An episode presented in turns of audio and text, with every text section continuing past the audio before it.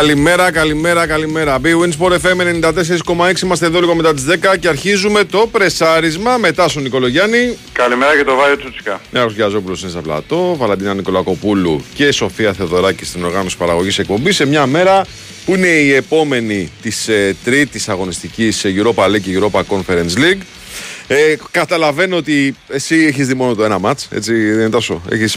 Ναι, και ματιέ στην ΑΕΚ έχω ρίξει. Έχεις ρίξει και ματιέ στην ΑΕΚ, έτσι. Ναι. Λοιπόν, εγώ επειδή εδώ πέρα έκαψα λίγο εγκέφαλο. Ε, Πραγματικά ήμουνα 4 ώρες με δύο τηλεοράσεις ε, και προσπαθούσα να καταλάβω τι έχει συμβεί. Νομίζω ότι έχουμε δύο πολύ σπουδαίες νίκες. Μία σπουδαία λόγω αντιπάλου και μία λόγω εξέλιξης του αγώνα. Εννοώ του Ολυμπιακού κοντρα στη West Ham και του Πάουκ που από το 2-0 το κάνει 2-3. Ναι. Και έχουμε και, δι- έχουμε και δύο ήττες που ε, άλλος λιγότερο, άλλος περισσότερο στα παιχνίδια ε, μπορούσε να ζητήσει πολλά περισσότερα από το παιχνίδι, μάλλον και η ΑΕΚ και ο Παναθηναϊκός. Έτσι. Εντάξει, ο Παναθηναϊκός νομίζω ότι με βάση την εικόνα του αγώνα τον αδικεί το τελικό αποτέλεσμα ε, ξεκάθαρα. Ναι. Δηλαδή αν δει κάποιος και τα νούμερα του αγώνα, δείχνει, νομίζω ότι το μάτς αυτό δεν το έχει χάσει. Ο Παναθηναϊκός έχει έρθει ισοπαλία τουλάχιστον. Με βάση τη... Αλλά εντάξει, Ναι. οκ, συμβαίνουν αυτό. Η ΑΕΚ νομίζω ότι χτυπήθηκε από τη διαιτητική απόφαση στο πρώτο γκολ. Πιστεύω ότι είναι, πιστεύω ότι είναι φάουλ. Ναι, συμφωνώ, Μαρσέη. συμφωνούμε.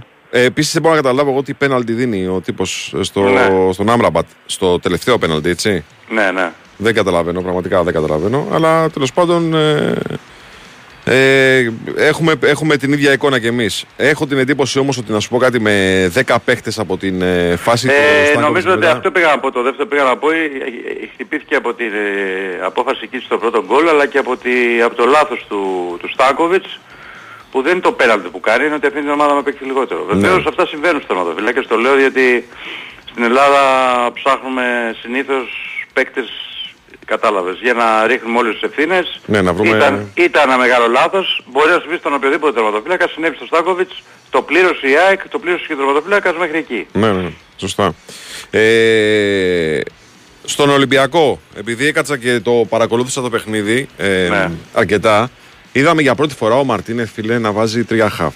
Κάτι το Ναι. οποίο έχω την εντύπωση ότι ακόμα και αν δεν το είχε πολύ, δεν ήταν πολύ ψημένος για να το κάνει κάτι τέτοιο. Νομίζω ότι με την εικόνα της ομάδας του χθες απέναντι σε τέτοια ομάδα ε, θα το σκεφτεί πολύ σοβαρά να το αφήσει εκτός λογαριασμού σε, στο επόμενο μεγάλο παιχνίδι. Είτε είναι με τον Μπάουκ, είτε είναι με την ΑΕΚ, είτε είναι με τον Παναθηναϊκό, είτε είναι ένα ακόμα ευρωπαϊκό παιχνίδι. Το λέω αυτό γιατί, γιατί πέρα από το γεγονός ότι έκανε τον Ολυμπιακό πολύ που είχε ω συμπαγή, ε, περιόρισε πολύ την πίεση που δέχτηκαν τα, ε, οι κεντρικοί του αμυντικοί, που πάντα σε κάθε παιχνίδι του Ολυμπιακού τη φετινή σεζόν αυτό είναι το πρόβλημα. Ε, μεταφέρεται πολύ πίεση στο κέντρο της άμυνας του Ολυμπιακού. Απελευθέρωσε πολύ και το Φορτούνι, ε, που ήταν εχθές, δεν ξέρω αν έχεις τον γκολ που έχει βάλει. Καλά, ο Φορτίνος είναι πολύ, πάρα πολύ καλός Το παίκτης. σκάσε, έχω πει την άποψή το μου. σκάσε με μύτο. Ναι, ναι, ναι. ναι. Το σκάσε με μύτο. Έτσι. Ε, πέρα από το, αυτό όμως, ότι δηλαδή του έδωσε περισσότερο χώρο και χρόνο να κάνει τε- τα δικά του στην επίθεση, έδωσε και μια θέση στον Αλεξανδρόπουλο που νομίζω ότι αν μπορεί να αξιοποιηθεί στον Ολυμπιακό είναι σε αυτή τη θέση. Δηλαδή είναι σαν τρίτο χαφ. Ε, με τους Το άλλους έχει- δύο. Το έχει ξανακάνει αυτό με τον Αλεξανδρόπουλο. Το έχει, όχι από την αρχή Στην του αρχή μάτσο της όμως. σεζόν, Όχι, στην απ- αρχή της- στην ό- αρχή της σεζόν. όχι από την αρχή του μάτσο όμως. Ε, εγώ το θυμάμαι και να τον έχει βάλει και σε ένα παιχνίδι, αν, αν δεν κάνω λάθος, πάντως εκεί τον βάζει. Ναι. Συνήθως, λίγο πιο μπροστά από τους άλλους. Ε, Πάντως αυτό του δίνει χώρο ε, να τρέξει με την μπάλα. Κάτι το οποίο είναι το καλό του χαρακτηριστικό. Ναι. Ε, όταν έχει τη δυνατότητα ο Αλεξανδρόπουλος να κάνει μέτρα με την μπάλα, εκεί και εντυπωσιακός είναι και τα πάνω του παίρνει, εννοώ στην ψυχολογία του αγώνα και γενικά μπορεί να βοηθήσει πολύ περισσότερο την ομάδα του. Έτσι. Τώρα ο Ολυμπιακός με την νίκη αυτή φτάνει τους 4 βαθμούς. Πλέον νομίζω ότι όσον αφορά την υπόθεση κόντρας με την Πάτς Κατόπολα έχει ψηλοτελειώσει η, η μάχη αυτή. Είναι πολύ δύσκολο να περιμένεις από τους Σέρβους να κάνουν αποτέλεσμα ε, που θα πιέσει τον Ολυμπιακό για νίκη στο, τελευταίο, στο παιχνίδι με το μεταξύ τους εδώ στον Γεωργιός Καραϊσκάκης και τώρα κοιτάει περισσότερο, κοιτάει παραπάνω. Να δει αν μπορεί ε, να βελτιώσει την ε, αγωνιστική του εικόνα και στα επόμενα παιχνίδια, να παρουσιαστεί όπως παρουσιάστηκε χθες, να κάνει μεγάλα αποτελέσματα και να διεκδικήσει μία από τις πρώτες δύο θέσεις. Έτσι. Αυτό είναι το, το, τα δεδομένα τα οποία δημιουργήθηκαν χθες από τον, ε, από, τον, ε, από το μάτς του Ολυμπιακού. Και τώρα πάμε και στο μάτς του ΠΑΟΚ. Εγώ δεν κατάλαβα ποτέ πόσο ο ΠΑΟΚ βρέθηκε πίσω στο σκορ με 2-0. Ε, ήταν ένα παιχνίδι το οποίο εντάξει, okay, έχει μια, ένα τρομερό σλάλομ του. Ε, και δύο ενέργειες καλές του Κωνσταντέλια στο πρώτο ημιχρόνο. Το σλάλομ το ένα είναι τρομερό, απίστευτο. Δηλαδή, αν τελείωνε με γκολ, θα ήταν ίσως και το γκολ της χρονιάς ε, στην ε, φετινή σεζόν. Ε, και ένα δεύτερο ημίχρονο στο οποίο ξαφνικά ο Πάουκ βρίσκεται να τρώει δύο γκολ κρύα στο transition. Λοιπόν. Και ξαφνικά ο Πάουκ βρίσκει τρία γκολ. Περισσότερο γκολ όταν βρίσκει τα τρία γκολ λόγω της πλημμύρας και της θάλασσας που άρχισαν να νιώθουν οι αντίπαλοι όταν ο Πάοκ άρχισε να, αυξήνει, να αυξάνει την πίεσή του. Με το που βάζει το πρώτο γκολ, το οποίο είναι μια πάλι επέλαση του Κωνσταντέλια από το κούτελο και μια πάσα στον Ντεσπόντοφ, άρχισαν σιγά σιγά τις πίσω πεταγές. Το εκμεταλλεύτηκε αυτό ο Πάοκ, μύρισε αίμα. Εδώ μιλάμε και για την εμπειρία της ομάδας, έτσι απέναντι στην άλλη. Και κατάφερε και έφτασε μια ανατροπή που και τελειώνει την υπόθεση ε, πρόκριση στον όμιλο και κρατάει τον Μπάουκ με τρεις νίκες σε τρία παιχνίδια σε ρόλο αφεντικού στη μάχη για την ε, πρώτη θέση της ε, βαθμολογίας στον Όμιλο. Ναι. Νομίζω ότι ε, ο Πάοκ έχει κάνει μεγάλη ανατροπή, διότι με οποιοδήποτε αντιπολικό δεν μπορεί να το φέρει στο μάτς ε,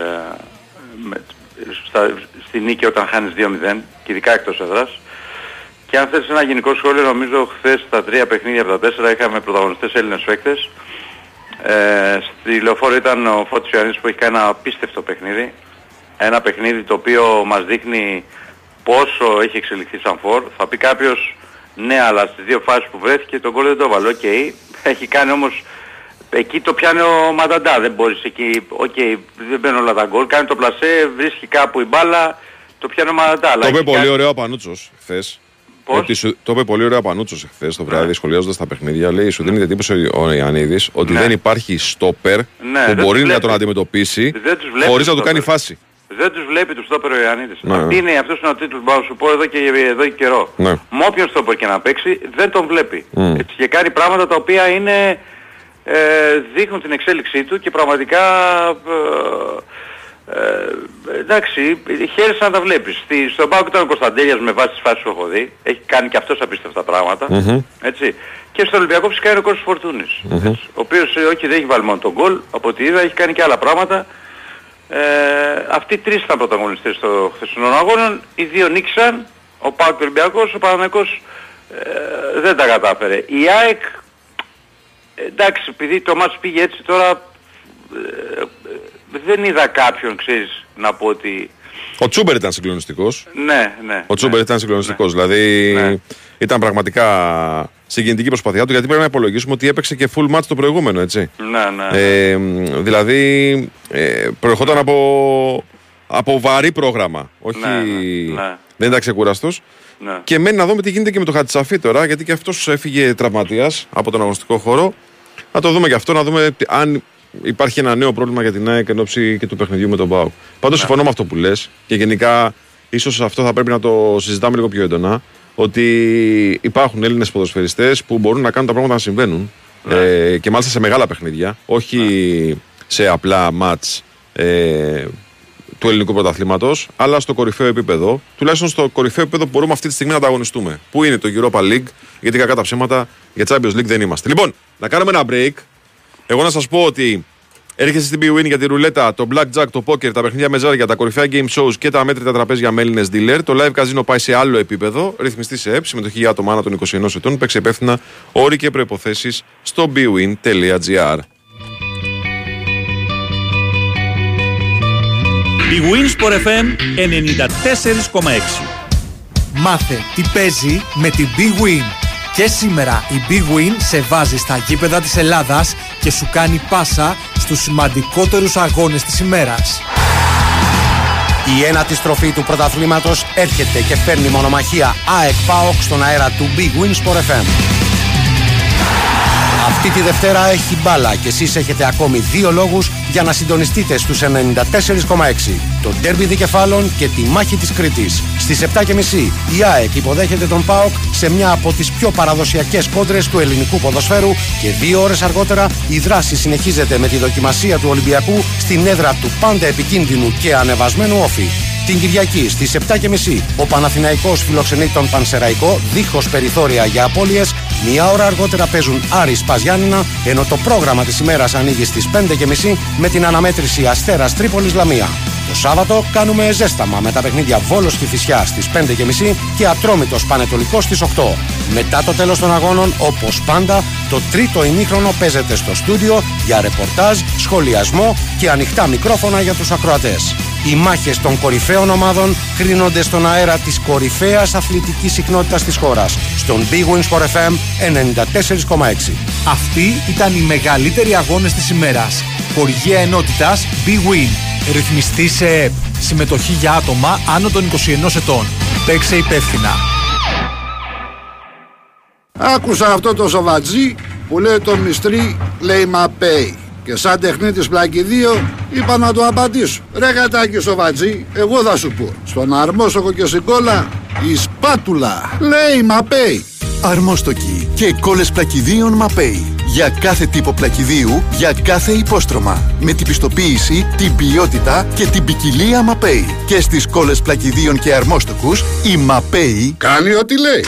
Το ταξίδι ή ο προορισμός. Στην έργο ασφαλιστική ξέρουμε ότι και τα δύο έχουν τη σημασία τους. Γι' αυτό, με προνομιακές εκπτώσεις έως και 15% στα προγράμματα ασφάλισης αυτοκινήτου έργο Μαϊότο, παραμένουμε ο απόλυτος προορισμός για την ολοκληρωμένη ασφάλιση του αυτοκινήτου σας και πάντα δίπλα σας σε κάθε σας ταξίδι. Επιλέξτε τώρα το πρόγραμμα που ταιριάζει καλύτερα στις δικές σας ανάγκες και απολαύστε κάθε σας διαδρομή με την ασφάλεια της έργο ασφαλιστικής. Ενημερωθείτε στο έργοελάς.gr ή απευθυνθείτε σε έναν πιστοποιημένο συνεργάτη μας για περισσότερες λεπτομέρειες. Ισχύουν όροι και προϋποθέσεις. Οι εκπτώσεις προσφέρονται έως και 31 Δεκάτου.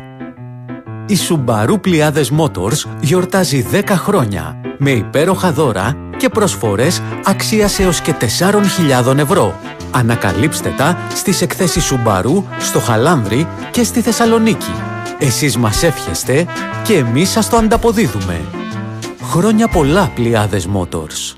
Φέτος πετύχαμε μαζί τόσα πολλά. Τόσα μπράβο. Χιλιάδες τα κατάφερες. σω εκατομμύρια συγχαρητήρια. Έχουμε πολλά για να είμαστε περήφανοι. Γιόρτασε το μαζί μας, αποκτώντας τη δική σου σύνδεση κινητού στην Nova από μόνο 13 ευρώ το μήνα. Μάθε περισσότερα σε ένα κατάστημα Nova ή στο nova.gr. Nova. Η τιμή των 13 ευρώ ισχύει για συνδρομητές που συνδυάζουν πάνω από ένα συμβόλαιο στην Nova. Η Wins for FM 94,6.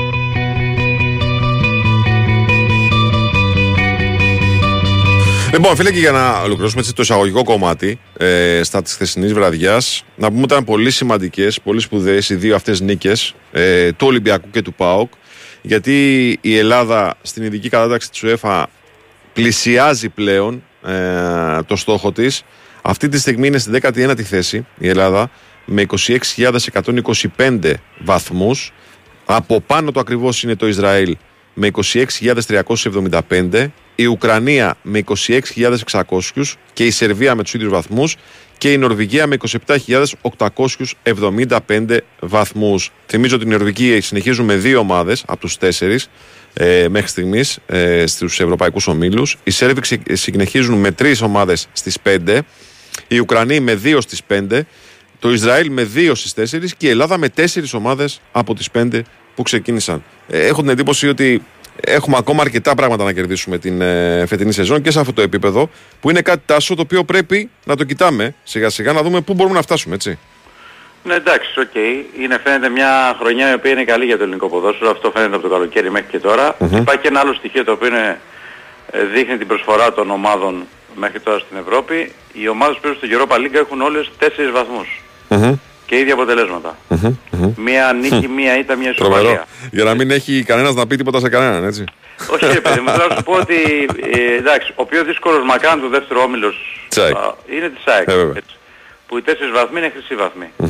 Ε, αμέσως μετά είναι του Παναθηναϊκού που είχαμε πει από την αρχή ότι η Ρεν είναι μια πάρα πάρα πολύ καλή ομάδα. Νομίζω το είδαμε και χθες όταν έκλεβαν την μπάλα πόσο επικίνδυνη ήταν και πόσο ήξεραν τις βασικές αρχές του ποδοσφαίρου και πόσο γρήγορη και ποιοτική ομάδα είναι. Όλα όσα είπες φάνηκαν και το Ναι. πρόβλημα συγκέντρωσης και το πρόβλημα στις καταμέτωπο επιθέσεις και το αμυντικό τραζίνσιό Όχι, να, τους. σου- να σου πω και κάτι άλλο. Όταν μια ομάδα είναι τόσο καλή και έχει κάνει τρεις ήττες συνεχόμενες, τα έχω δει τα μάτς.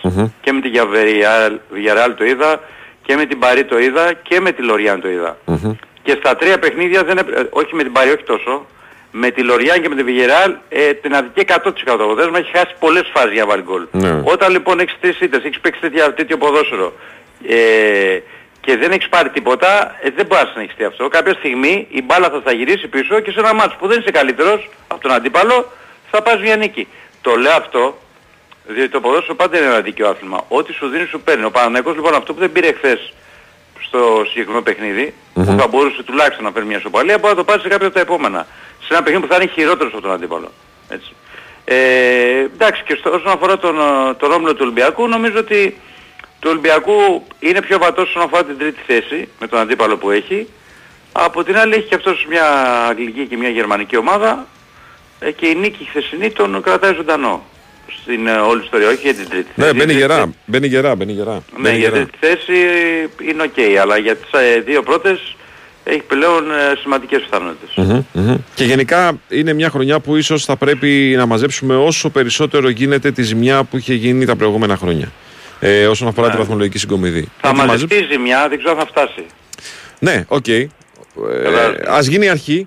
Ναι. Ας γίνει αρχή και υπάρχουν και άλλες σεζόν μετά, ξέρεις, να προστίθενται σε αυτές τις καλές, σε αυτή τη καλή συγκομιδή, έτσι ώστε κάποια στιγμή όχι να επιστρέψουμε στα μεγαλεία του παρελθόντος, αλλά τέλος πάντων να επιστρέψουμε σε μια περισσότερο αξιοπρεπή θέση ε, στο, στη βαθμολογία της UEFA. Ναι. Ε, είχαμε και μπάσκετ εχθές. Αλήθεια είναι ότι πέρασε λίγο σε δεύτερη μοίρα λόγω των ε, πολλών και σημαντικών ε, ποδοσφαιρικών αγώνων. Ωστόσο, ο Ολυμπιακός έκανε μια ε, αναμενόμενα για μένα καλή εμφάνιση απέναντι στην ΕΦΕΣ. Ε, όχι γιατί είναι κακή ομάδα η ΕΦΕΣ, αλλά γιατί ο Ολυμπιακός προερχόταν από τρεις μέρες καθαρής και μ, α- α- αφοσιωμένης προπόνησης, να το πω έτσι. Δηλαδή δεν είχαν ενδιάμεσους ε, αγώνες. Σε αυτό το επίπεδο οι ομάδες που καθοδηγούνται από καλούς προπονητές έχουν ένα πλεονέκτημα γιατί δουλεύουν σε συγκεκριμένες αδυναμίες, τις βελτιώνουν και τις βγάζουν στο γήπεδο. Αλήθεια είναι επίσης ότι στο πρώτο ημίχρονο ο Ολυμπιακός έβγαλε μια έτσι δυσκολία στο να σκοράρει. Ε, είχε, χα- ήταν χαμηλό το επίπεδο του μπάσκετ που παίχτηκε, ωστόσο στο δεύτερο ημίχρονο αλήθεια είναι επίσης πως ε, με όπλο την ε, σπουδαία του άμυνα κατάφερε και βρήκε ρυθμό στην επίθεση, χτύπησε όλες τις δυναμίες της ΕΦΕΣ και έφτασε σε ένα περηφανή θριάμβο. Ε, απέκτησε πλέον θετικό πρόσημο στην ε, βαθμολογία της Ευρωλίγκας και κοιτάει ψηλότερα ένα πολύ ωραίο παιχνίδι και γενικά ήταν ένα, το κερασάκι στην τούρτα μιας ωραίας βραδιάς για τους φίλους του Ολυμπιακού χθες που πανηγύρισαν νίκη κόντρα στη West Ham και μετά στη συνέχεια μια, ένα θριάμβο απέναντι στην ε, ΕΦΕΣ. Θα τα πούμε όλα. Θα συζητήσουμε και γι' αυτό με τον Νίκο Ζέρβα. Θα συζητήσουμε και με τον Γιώργο Πετρίδη για το πόσο ο Παναθηναϊκός θα παίξει με την Πασκόνια σήμερα το βράδυ. Είναι το, το επόμενο μπασκετικό σημείο συνάντησης. Θυμίζω οι δυο τους τη Δευτέρα έχουν μάτς μεταξύ τους στο πρωτάθλημα. Έτσι. Ολυμπιακός ναι. Παναθηναϊκός. Και όπω καταλαβαίνει, όλα αυτά μπαίνουν στο λογαριασμό. Λοιπόν, να πάμε, λέω σιγά σιγά φιλετά σου σε ένα break Βεβαίως.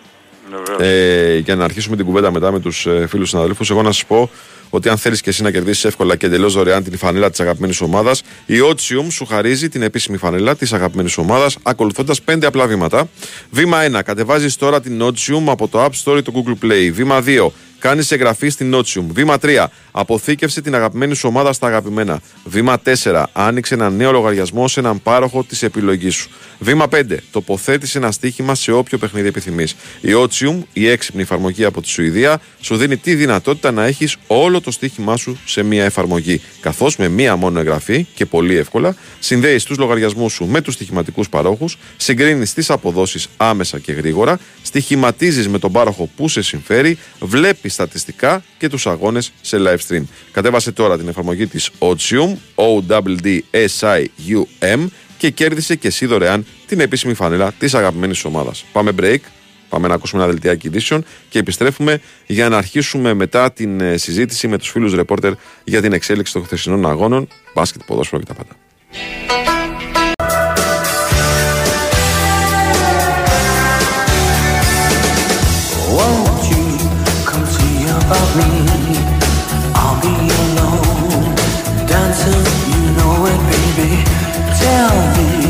Your troubles and doubts, giving me everything inside. Γεια σου, Ρενέ, αρχή με τις μουσικάρες σου. Λοιπόν, είμαστε εδώ λίγο μετά τις 10.30. BWIN Sport FM 94,6. Το πρεσάρισμα συνεχίζεται μετά στον Νικολογιάννη Και Βάιο Τσούτσικα. με τον Ιάκο Κιαζόπουλο στα πλατό, φρεσκοξυρισμένο. Άλλο επίπεδο σήμερα. Να το πούμε αυτό. Βαλεντίνα Νικολακοπούλου, Σοφία Θεοδωράκη στην οργάνωση παραγωγής εκπομπής. Ο κ. Σταματέλος ε, είναι στην αναμονή, παρακαλώ. Σε ένα λεπτάκι. Σε ένα λεπτάκι. Έχεις κανονίσει, έχεις κάνει το κουμάντα σου; Ε, η κυρία Βαλεντίνα Να είναι- πούμε λοιπόν, μέχρι να έρθει ο Νίκος Σταματέλος, Τάσο μου, για να μην μας περάσουν για μεροληπτικούς, ότι χθες το Μιλγόκι κέρδισε με ένα πόντο τη Φιλαδελφία. Ε, με εξαιρετικό Λίλαρντ που είχε 17 στις 17 βολές. Εντάξει. Το είπε- Το είπες 11 παρά 25, αν είχαν κερδίσει οι Celtics με αυτό δεν ξεκινάει. Δεν το πιασε όμως το 17 στι 17 βολέ. Καλά εντάξει τώρα, δεν το πιάσα, εγώ σου λέω, εγώ σου λέω ότι αν είχαν κερδίσει οι Celtics θα τρώγεις 10 και 5. Γιατί έκανα εχθές κουβέντα; Ήθελα να δω, ήθελα να δω πόσο, πόση ώρα θα φτάσει για... Πόσο πιο κάτω θα πας. Ναι, πόσο πιο κάτω θα πας. λοιπόν, πάμε. Νίκος Σταματέλος είναι μαζί μας. Καλημέρα σας, κύριε. Καλημέρα σας. Καλή σας μέρα κύριε. Καλημέρα, καλημέρα. Ψιλοτεριάζει το σύστημα με τα τρία ε, χαφ, φίλε. Ε, τι λες, πώς το είδες στο γήπεδο. Πάντα, πάντα α, όταν α, υπάρχει ένας αντίπαλος με δύναμη στη μεσαία γραμμή ε, μπορείς να σκεφτείς κάτι παραπάνω, κάτι να αλλάξεις. Μμμ. Σκέφτηκε χθες ο Μαρτίνες και είδαμε έναν εντελώς διαφορετικό Ολυμπιακό Αλήθεια είναι. από ό,τι βλέπαμε μέχρι στιγμής. Ε, δεν σημαίνει ότι πρέπει να παίζει μόνο με τρία χαφ. Όχι, παιδί μου, όχι, όχι, όχι. Απλά υπάρχουν παιχνίδια που μπορεί να χρειαστεί, όπως χρειάστηκε χθες. Ακριβώς, ακριβώς. Και το πέτυχε, το εφάρμοσε με τεράστια επιτυχία ο Ισπανός χθες αυτό. Με τα τρία χαφ, ε, με τον Έσε να είναι παντού. Και ένα σύστημα, ε, να το πούμε σαν τρίγωνο για όποιον δεν έχει δει τον αγώνα, που κάτω στη βάση ήταν ο Καμαρά με τον Έσε και πιο μπροστά στην κορυφή ο Αλεξανδρόπουλος, ο οποίος έχει κάνει φανταστικό παιχνίδι. Ναι. Πρέπει να έχει κάνει το καλύτερο του παιχνίδι με τη φανέλα του Ολυμπιακού ο Αλεξανδρόπουλος. Γιατί Ε, όμω, Νικό μου, γιατί με, αυτά, τα τρι- με τα τρία χαφ είχε ο Αλεξανδρόπουλος τη δυνατότητα να βρίσκει χώρο και να κουβαλάει την μπάλα με τα πόδια που τον βάζει πολύ πιο μέσα στο παιχνίδι. Είναι το, καλ- το καλό του στοιχείο αυτό. Έτσι. Ήταν ε, στην υπερβολή να το πω οκτάρο δεκάρι χθες. Ναι, ναι, ναι, ναι, ναι, ναι. Έτσι όπως την Ναι, παίζει ναι. ε, η ομάδα του Μαρτίνεθ. Και ήταν, α, σου λέω, πρέπει να έχει κάνει, όχι πρέπει, νομίζω το καλύτερο του παιχνίδι με τη φανέλα του Μμμ. Ολυμπιακού. Θα μπορούσε να έχει σκοράρει κιόλας ε, και με τις δύο φάσεις στο δεύτερο μήχρονο και με το σουτ ε, στο ξεκίνημα του αγώνα.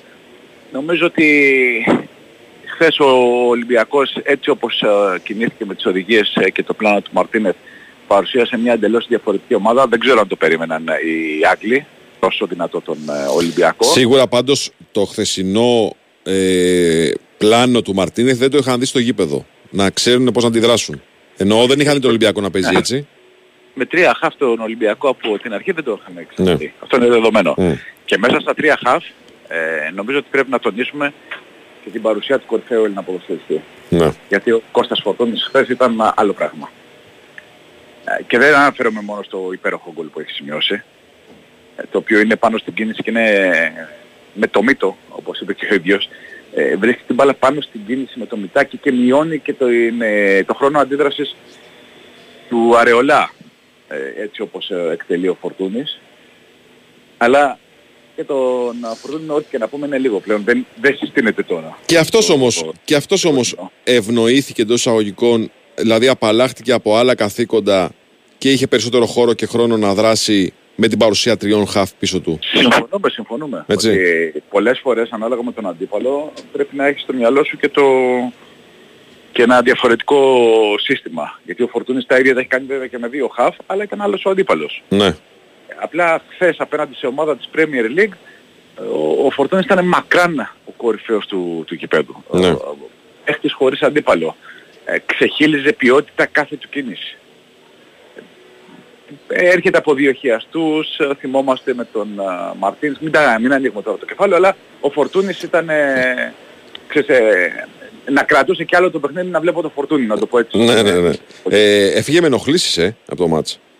Ε, ήταν κουρασμένος και φάει και μια κλωτσιά. Αχα. Ε, ε, θα μάθουμε σήμερα την, ε, Οκ. την κατάστασή του. Δευτέρα πλέον παίζει ο Ολυμπιακός. Μμμ. Αλλά ο, ο χθεσινός Ολυμπιακός ε, έστειλε μήνυμα στις υπόλοιπες ομάδες ε, του ομίλου ότι δεν είναι μόνο για να διεκδικήσει την, την τρίτη θέση με την Μπάτσκα Τόπολα. Μπορεί να κοιτάει παραπάνω. Ναι. Θα μου πεις έχει τώρα δύο παιχνίδια εκτός έδρας με West Ham και Freiburg. Θα τα παίζε κάποια στιγμή. Ο, όλα αυτά. Αλλά ξαναλέω είναι άλλος ο Ολυμπιακός που είδαμε με τη Freiburg ε, και την Μπάτς Κατόπολα και άλλος ο χθεσινός Ολυμπιακός. Και, και με τους ε, Σέρβους και με τους Γερμανούς Ολυμπιακούς θα μπορούσε να πάρει κάτι παραπάνω. Αλλά χθες είδαμε σε μεγάλο βαθμό να μειώνονται τα ατομικά λάθη. Ξέρεις τι, μείωσε και το ρίσκο ρε Νίκο. Μείωσε και το ρίσκο και είναι πολύ Ναι, ναι. λογικό. Απέναντι σε ομάδες που έχουν πολύ ποιότητα, όσο περισσότερο μειώνεις το ρίσκο, τόσο πιο εύκολο είναι να, να ελέγξεις το ρυθμό, να φέρνεις το παιχνίδι στα μέτρα σου. Ναι, οκ, αλλά τα ατομικά λάθη που έγιναν και στα δύο πρώτα παιχνίδια ε, δεν νομίζω ότι είχε, είχαν σχέση με το αν έπαιζαν δύο ή τρία χαφ. Ναι. Εκεί θέλω να σταθώ. Χθες το μείωσαν, ε, σε μεγάλο βαθμό ε, μείωσαν οι ερυθρόλευκοι τα ατομικά λάθη. Σίγουρα συμφωνώ ότι έπαιξε ρόλο γενικότερα για την ανασταλτική λειτουργία του Ολυμπιακού το γεγονός ότι είχε τρία χαφ που δεν πρέπει να έχουν αφήσει απάτη το σημείο του γηπέδου, Μμμ. κανένα σημείο του, του γηπέδου, που ευνηδίασαν τους ε, Άγγλους, που δεν τους επέτρεψαν να αντιδράσουν ακόμα και στο ξεκίνημα του δεύτερου μηχρόνου που μόλις ε, ε, άλλαξε την ε, ενδεκάδα, εμφανίστηκαν ε, με περισσο... πιο δυνατοί οι Άγγλοι για να φτάσουν στην ε, ισοφάριση. Οι ευκαιρίες ε, στην αιστεία του Πασχαλάκη είναι ελάχιστες. Ε, πέρα από τον γκολ του, το πολύ ωραίο γκολ του Πακετά, ε, άλλη μια ευκαιρία με τον Ίνγκς έχουν. Και όχι καθαρή ευκαιρία, δηλαδή να πεις βρέθηκε τέτα τέτ και ε, κυκλοφόρησαν την μπάλα, ταλαιπώρησαν την άμυνα του Ολυμπιακού. Δηλαδή γενικότερα η παρουσία του Ολυμπιακού νομίζω ότι παίρνει άριστα από το 1 μέχρι το 98. Αλήθεια, είναι- αλήθεια είναι αυτό που λες. Αλήθεια είναι αυτό που λες. Ε, δεν, έ- δεν ένιωσε απειλή ο Ολυμπιακός χθες. Λίγο Πραγματικότητα- άγχος, λίγο άγχος. Μετά το γιατί- 2-1. Με, ακριβώς. Ε, ναι, γιατί το λες θα τη γκολ- ξαναπατήσω, δηλαδή ήμαρτον.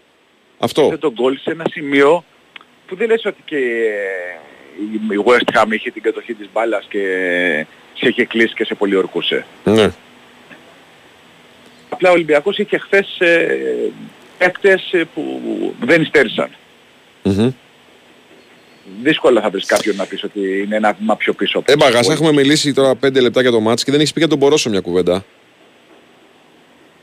Κοίταξε, για τον Μπορόσο μπορώ να σου πω πολλές κουβέντες. Ναι. Ε, ε, αλλά ε, όλα ξεκίνησαν από την τριάδα στα χαφ που έχουν κάνει φοβερό παιχνίδι. Δεν μπορείς να μην αναφερθείς στο Φορτούνι, έχεις δίκιο για τον Μπορόσο. Αλλά τον Μπορόσο ούτε θέλω να τον βγάλω μπαρέζι με μια πάρα πολύ καλή εμφάνιση, ούτε να τον βγάλουμε άχρηστο Όχι, όχι. ε, σε ένα, σε ένα παιχνίδι όπου στη, στο, στο εγγύς μέλλον ε, μπορεί να κάνει κάποιο λάθος. Ναι, δεν υπάρχει εδώ κουβέντα για, ο νέο- για τον νέο Μπαρέζη. Αλλά, άλλο λέω εγώ. Λέω ότι είναι ένας ποδοσφαιριστής όμως, ο οποίος εχθές ήρθε ουσιαστικά από το βάθος του rotation, σαν αναγκαστική επιλογή. Αναγκαστική επιλογή, δεν ξέρω Κέρδισε αν θα όλες, πει αυτό. κέρδισε όλες τις μονομαχίες. Οκ, προφανώς σε κάποιες περιπτώσεις δεν έβαλε σωστά το κορμί του, δεν ε, απομάκρυνε σωστά την μπάλα, αλλά δεν έχασε μάχη. Μάχη δεν έχασε. Και σίγουρα ένας ποδοσφαιριστής που νομίζω ότι θα ανέβηκε χθες στην ιεραρχία του ρόστερ του Ολυμπιακού. 100% ανέβηκε Έτσι. στην ιεραρχία. Όταν έρχεσαι με αυτά τα δεδομένα στο πιο δύσκολο παιχνίδι της σεζόν και κάνεις ε, τη συγκεκριμένη εμφάνιση, ε, δεν μπορείς να μην ανέβεις στην ιεραρχία. Είναι δεδομένο ότι θα ανέβεις στην ιεραρχία α, στο, στο κέντρο της άμυνας. Ε, και κακά τα ψέματα και χωρίς υπερβολής σε αυτό που θα πω, ε, ούτε από το Φρέιρε ούτε από τον Ντόι έχουμε δει τέτοια εικόνα. Ε, που είχε χθες ακριβώς. Πορόσο. Ακριβώς. Ναι. Ακριβώς. Απλά επειδή είναι ένας παίχτης που είχε μέχρι τώρα ε, παρουσία ενδεχομένως από τον πάγκο σε, σε όποια παιχνίδια μπήκε του Ολυμπιακού και είναι λογικό όταν δεν έχεις ρυθμό κάποια στιγμή θα έρθει και μια εμφάνιση που δεν θα είναι στο ίδιο επίπεδο με τη χθεσινή Μμμ. γιατί αυτό μας έχει μείνει τώρα. Η χθεσινή εμφάνιση μας έχει μείνει και με αυτή που ε, θα, αυτή θα έχουμε στο μυαλό μας. Όταν λοιπόν θα έρθει μια α, λιγότερο καλή εμφάνιση που είναι δεδομένο ότι θα έρθει, είναι λογικό ότι θα έρθει, ε, μην φτάσουμε από το ένα άκρο στο άλλο, από την αποθέωση. Δεν λέω για μας, οκ, εμείς ε, κρατήσαμε χαμηλούς τόνους, ε, αλλά από την αποθέωση ε, στην κατακραυγή νομίζω ότι υπάρχει και η μέση οδός. Ναι, απλά εχθές, ρε παιδί μου, φάνηκε ότι έχει έναν ποδοσφαιριστή που μπορεί να τον υπολογίζει στη θέση Ναι. του κεντρικού αμυντικού χωρίς να προβληματίζεται για την απουσία των άλλων, ας πούμε. Ε, Για αρχή νομίζω ότι φάνηκε ότι υπάρχει ένας και- κεντρικός αμυντικός που μπορεί να τον υπολογίζει πολύ περισσότερο από ό,τι τον υπολόγιζε μέχρι τώρα ο Μαρτίνεθ. Ακριβώς. Ακριβώς. Να το πούμε έτσι. Να Ναι. το πούμε έτσι. Από εκεί και πέρα, παιχνίδι με παιχνίδι θα βλέπουμε και τη συνέχεια. Ναι. Αυτά είναι τα, τα δεδομένα της χθεσινής αναμέτρησης που ε, πλέον ε, υπάρχει ένα τεράστιο συν ε, δίπλα ε, στο Ολυμπιακός West Ham για τους ερυθρόλευκους Μμμ. που πάνε με άλλο αέρα στη συνέχεια της ε, διοργάνωσης. Ε, τώρα θα πρέπει να έρθουν τα πάνω κάτω από την πλευρά των Σέρβων και να νικήσουν στο Καραϊσκάκης. Αν έχουν τα ίδια αποτελέσματα Εντάξει. μέχρι την τελευταία αγωνιστική οι δύο ομάδες. Εντάξει. Στο σινεμά γίνονται πολλά, στο ποδόσφαιρο όχι τόσα. Ε, όσο και αν ε, έχουμε δει πολλά στο ποδόσφαιρο, οκ. ε, θα πρέπει να ξαναλέω να έρθουν τα πάνω κάτω ε, για, να, για να μείνει ο Ολυμπιακός μακριά στη χειρότερη περίπτωση για αυτόν από την τρίτη θέση. Ε, Να δούμε την τέταρτη αγωνιστική, το τι θα, η τέταρτη πέμπτη αγωνιστική που έχει ο Ολυμπιακός στα δύο εκτός έδρας, τι μπορεί να πάρει από εκεί και τι θα έχουν κάνει και, και οι Σέρβοι και βλέπουμε. Εντάξει, το, ε, να δούμε πρώτα αυτή την αγωνιστική. Ο Ολυμπιακός πάει να παίξει με τη West Ham και η Μπάτσκα Τόπολα βέβαια. πάει στη Φράιμπουργκ. Έτσι. Ναι. Ε, και βλέπουμε γιατί εδώ με τη χθεσινή εικόνα περισσότερο και λιγότερο λόγω της αξίας των ομάδων προφανώς, δεν το συζητάμε. Άνοιξε λίγο η όρεξη του Ολυμπιακού για ένα αποτέλεσμα στην Αγγλία, έτσι. Και στη Γερμανία. Όχι, όχι, λέω για την επόμενη αγωνιστική εγώ τώρα. Ναι, ναι, ναι, εγώ σου το πάω και στη μεθεπόμενη. Ε, οπότε λοιπόν, ε, κάτσε να δούμε πώς θα κυλήσει η επόμενη αγωνιστική, να δούμε τα μαθηματικά του ομίλου και βλέπουμε. Ε, ε, ε, Και βλέπουμε, ναι, έτσι. οκ. Απλά Ε, είναι, ε, είναι, είναι πολύ μέσα. Είναι πάρα πολύ μέσα ο Ολυμπιακός μετά το χθεσινό αποτέλεσμα. Πολύ το μέσα. αποτέλεσμα και η εμφάνιση. Ναι. Το- Γιατί θα μπορούσε, ξέρω εγώ, να είναι ένα παιχνίδι να πολιορκεί η West Ham, μια αντεπίθεση 1-0 και πάλι μέσα θα ήταν. Σωστό, είναι σωστό, σωστό. Πρώτα η εμφάνιση και μετά το αποτέλεσμα που στέλνουν μήνυμα εν ώψη της συνέχειας από την πλευρά του Ολυμπιακού. Σωστό. Και σίγουρα είναι και μια εμφάνιση που δείχνει ότι στον Ολυμπιακό έχουν κάθε δικαίωμα να περιμένουν ακόμη καλύτερη συνέχεια από την ομάδα του Μαρτίνεθ. Με την παρουσία που είχαν χθες. Ε, νομίζω ότι είναι η καλύτερη εμφάνιση του Ολυμπιακού στο, στην εφετινή σεζόν. Ε, ναι, και εγώ αυτή την εικόνα έχω. Δηλαδή δεν νομίζω ότι έχει παίξει καλύτερο μάτς. Και είναι πλέον... Και- είναι, είναι πλέον και τον αντίπαλο. Βεβαίως και είναι πλέον. Ε, Πώς να σου το πω τώρα, ρε παιδί μου, είναι πλέον ε, ισχυρό το δίλημα για τη διάταξη εννοώ του παιχνιδιού. Δεν λέω τώρα να το κάνεις στο επόμενο μάτς με τον Όφη. Λέω όμως ότι είναι ένα πράγμα το οποίο πλέον θα το σκέφτεται ο, ο προπονητής του Ολυμπιακού σε οποιοδήποτε μεγάλο μάτς. Είναι, τε- είναι πολύ μεγάλη η διαφορά του Ολυμπιακού της Κυριακής με της Πέμπτης. Τερά, καμία σχέση. Έτσι. Καμία σύγκριση. Είναι πολύ μεγάλη διαφορά για να μείνει, για να μείνει, πώς το λένε, να μείνει αναξιολόγητη. Όχι. Ε, είναι η, η μέρα με τη νύχτα α, η παρουσία του Ολυμπιακού στις δύο αναμετρήσεις και είναι δεδομένο ότι πλέον ο Ισπανός έχει στο μυαλό του α, το σύστημα με τρία χαφ. Μμμ. Γιατί τον, τον δικαίωσαν α, σε αυτή την επιλογή. Δηλαδή έδειξε όχι τι δουλεύει, ότι δουλεύει ε, σαν καλοκουρδισμένη μηχανή. Οπότε δεν μπορείς να διαφορήσεις για αυτό το σύστημα όταν θα έρθουν και άλλα παιχνίδια δύσκολα, σημαντικά ε, και κυρίως εκτός έδρας. Έτσι είναι. Κάτι άλλο άξιο αναφοράς φίλε από το χθεσινό μάτς; Ε, νομίζω ότι από το πρώτο μέχρι το τελευταίο λεπτό ήταν όλα υπέροχα στο Καραϊσκάκης, ακόμα και το άγχος που ήρθε ε, στο τελευταίο δεκάλεπτο. Ε, που λες, όπα, τι, τι μπορεί να γίνει τώρα. Αλλά και αυτό το, το άγχος που ξεσήκωσε τον κόσμο, να είναι δίπλα στην ομάδα, να περιμένει το τελευταίο σφύριγμα του, του Τρεϊμάνης. Ήταν, ήταν αυτό που έπρεπε να είναι χθες ε, στο Γέλιος Καραϊσκάκης. Ε, από όλες τις πλευρές, από το πρώτο μέχρι το τελευταίο λεπτό, από την παρουσία του κόσμου στις εξέδρες, το ωραίο κορεό, που το φωτογράφιζαν και οι Άγγλοι συνάδελφοι με τα κινητά τους. Ε, όλη η ατμόσφαιρα. Όλη η ατμόσφαιρα ήταν κάτι το, κάτι το εξαιρετικό. Μάλιστα. Και ο βιαστικός Ποντένσε, ο οποίος ε, κόρναρε φεύγοντας, απορούσαμε για την πιάζα, αλλά... Πήγαινε στο μαζί μπάσκετ. πήγαμε στο στεφ. Πήγαινε Ναι, στο μαζί μπάσκετ, πήγαμε ναι. στο στεφ. Πήγαινε στον μπάσκετ. ναι. Ωραία. Νίκος, σε Και ευχαριστούμε πάρα πολύ. Δευτέρα πλέον, ε, όφη. Ναι, τη Αλλά Δευτέρα. Τώρα τη Δευτέρα όφη είναι. Τη Δευτέρα όφη. Ωραία, ευχαριστούμε πάρα πολύ, φίλε. Νίκο, γεια. Καλή σου μέρα, καλή σου μέρα. Δεν έχουμε break, οπότε να ετοιμαστούμε να πετάξουμε για Γαλλία, κυρία Βαλεντίνα. Να δούμε. Να μιλήσουμε για τον Αλίτη Βοτρό. Τάσο το θυμάσαι το Αλίτη Βοτρό; Πώς το θυμάμαι. Ε, το θυμάσαι, ε. Υπάρχει και νεότερος άλλος, ο Μπουκέ. Ο Μπουκέ, ο Μπουκέ που ήτανε; Α, ήταν Το- πέρσι με τη... τη Σλάβια. Με τη Σλάβια, ε. Ναι, Ναι. ναι, ναι, ναι, ναι, ναι, ναι. Πω, πω, πω, πω, πω, πω. Μεγάλο εργαλείο γι' αυτό. Ω, καλά. Μεγάλο εργαλείο γι' αυτό.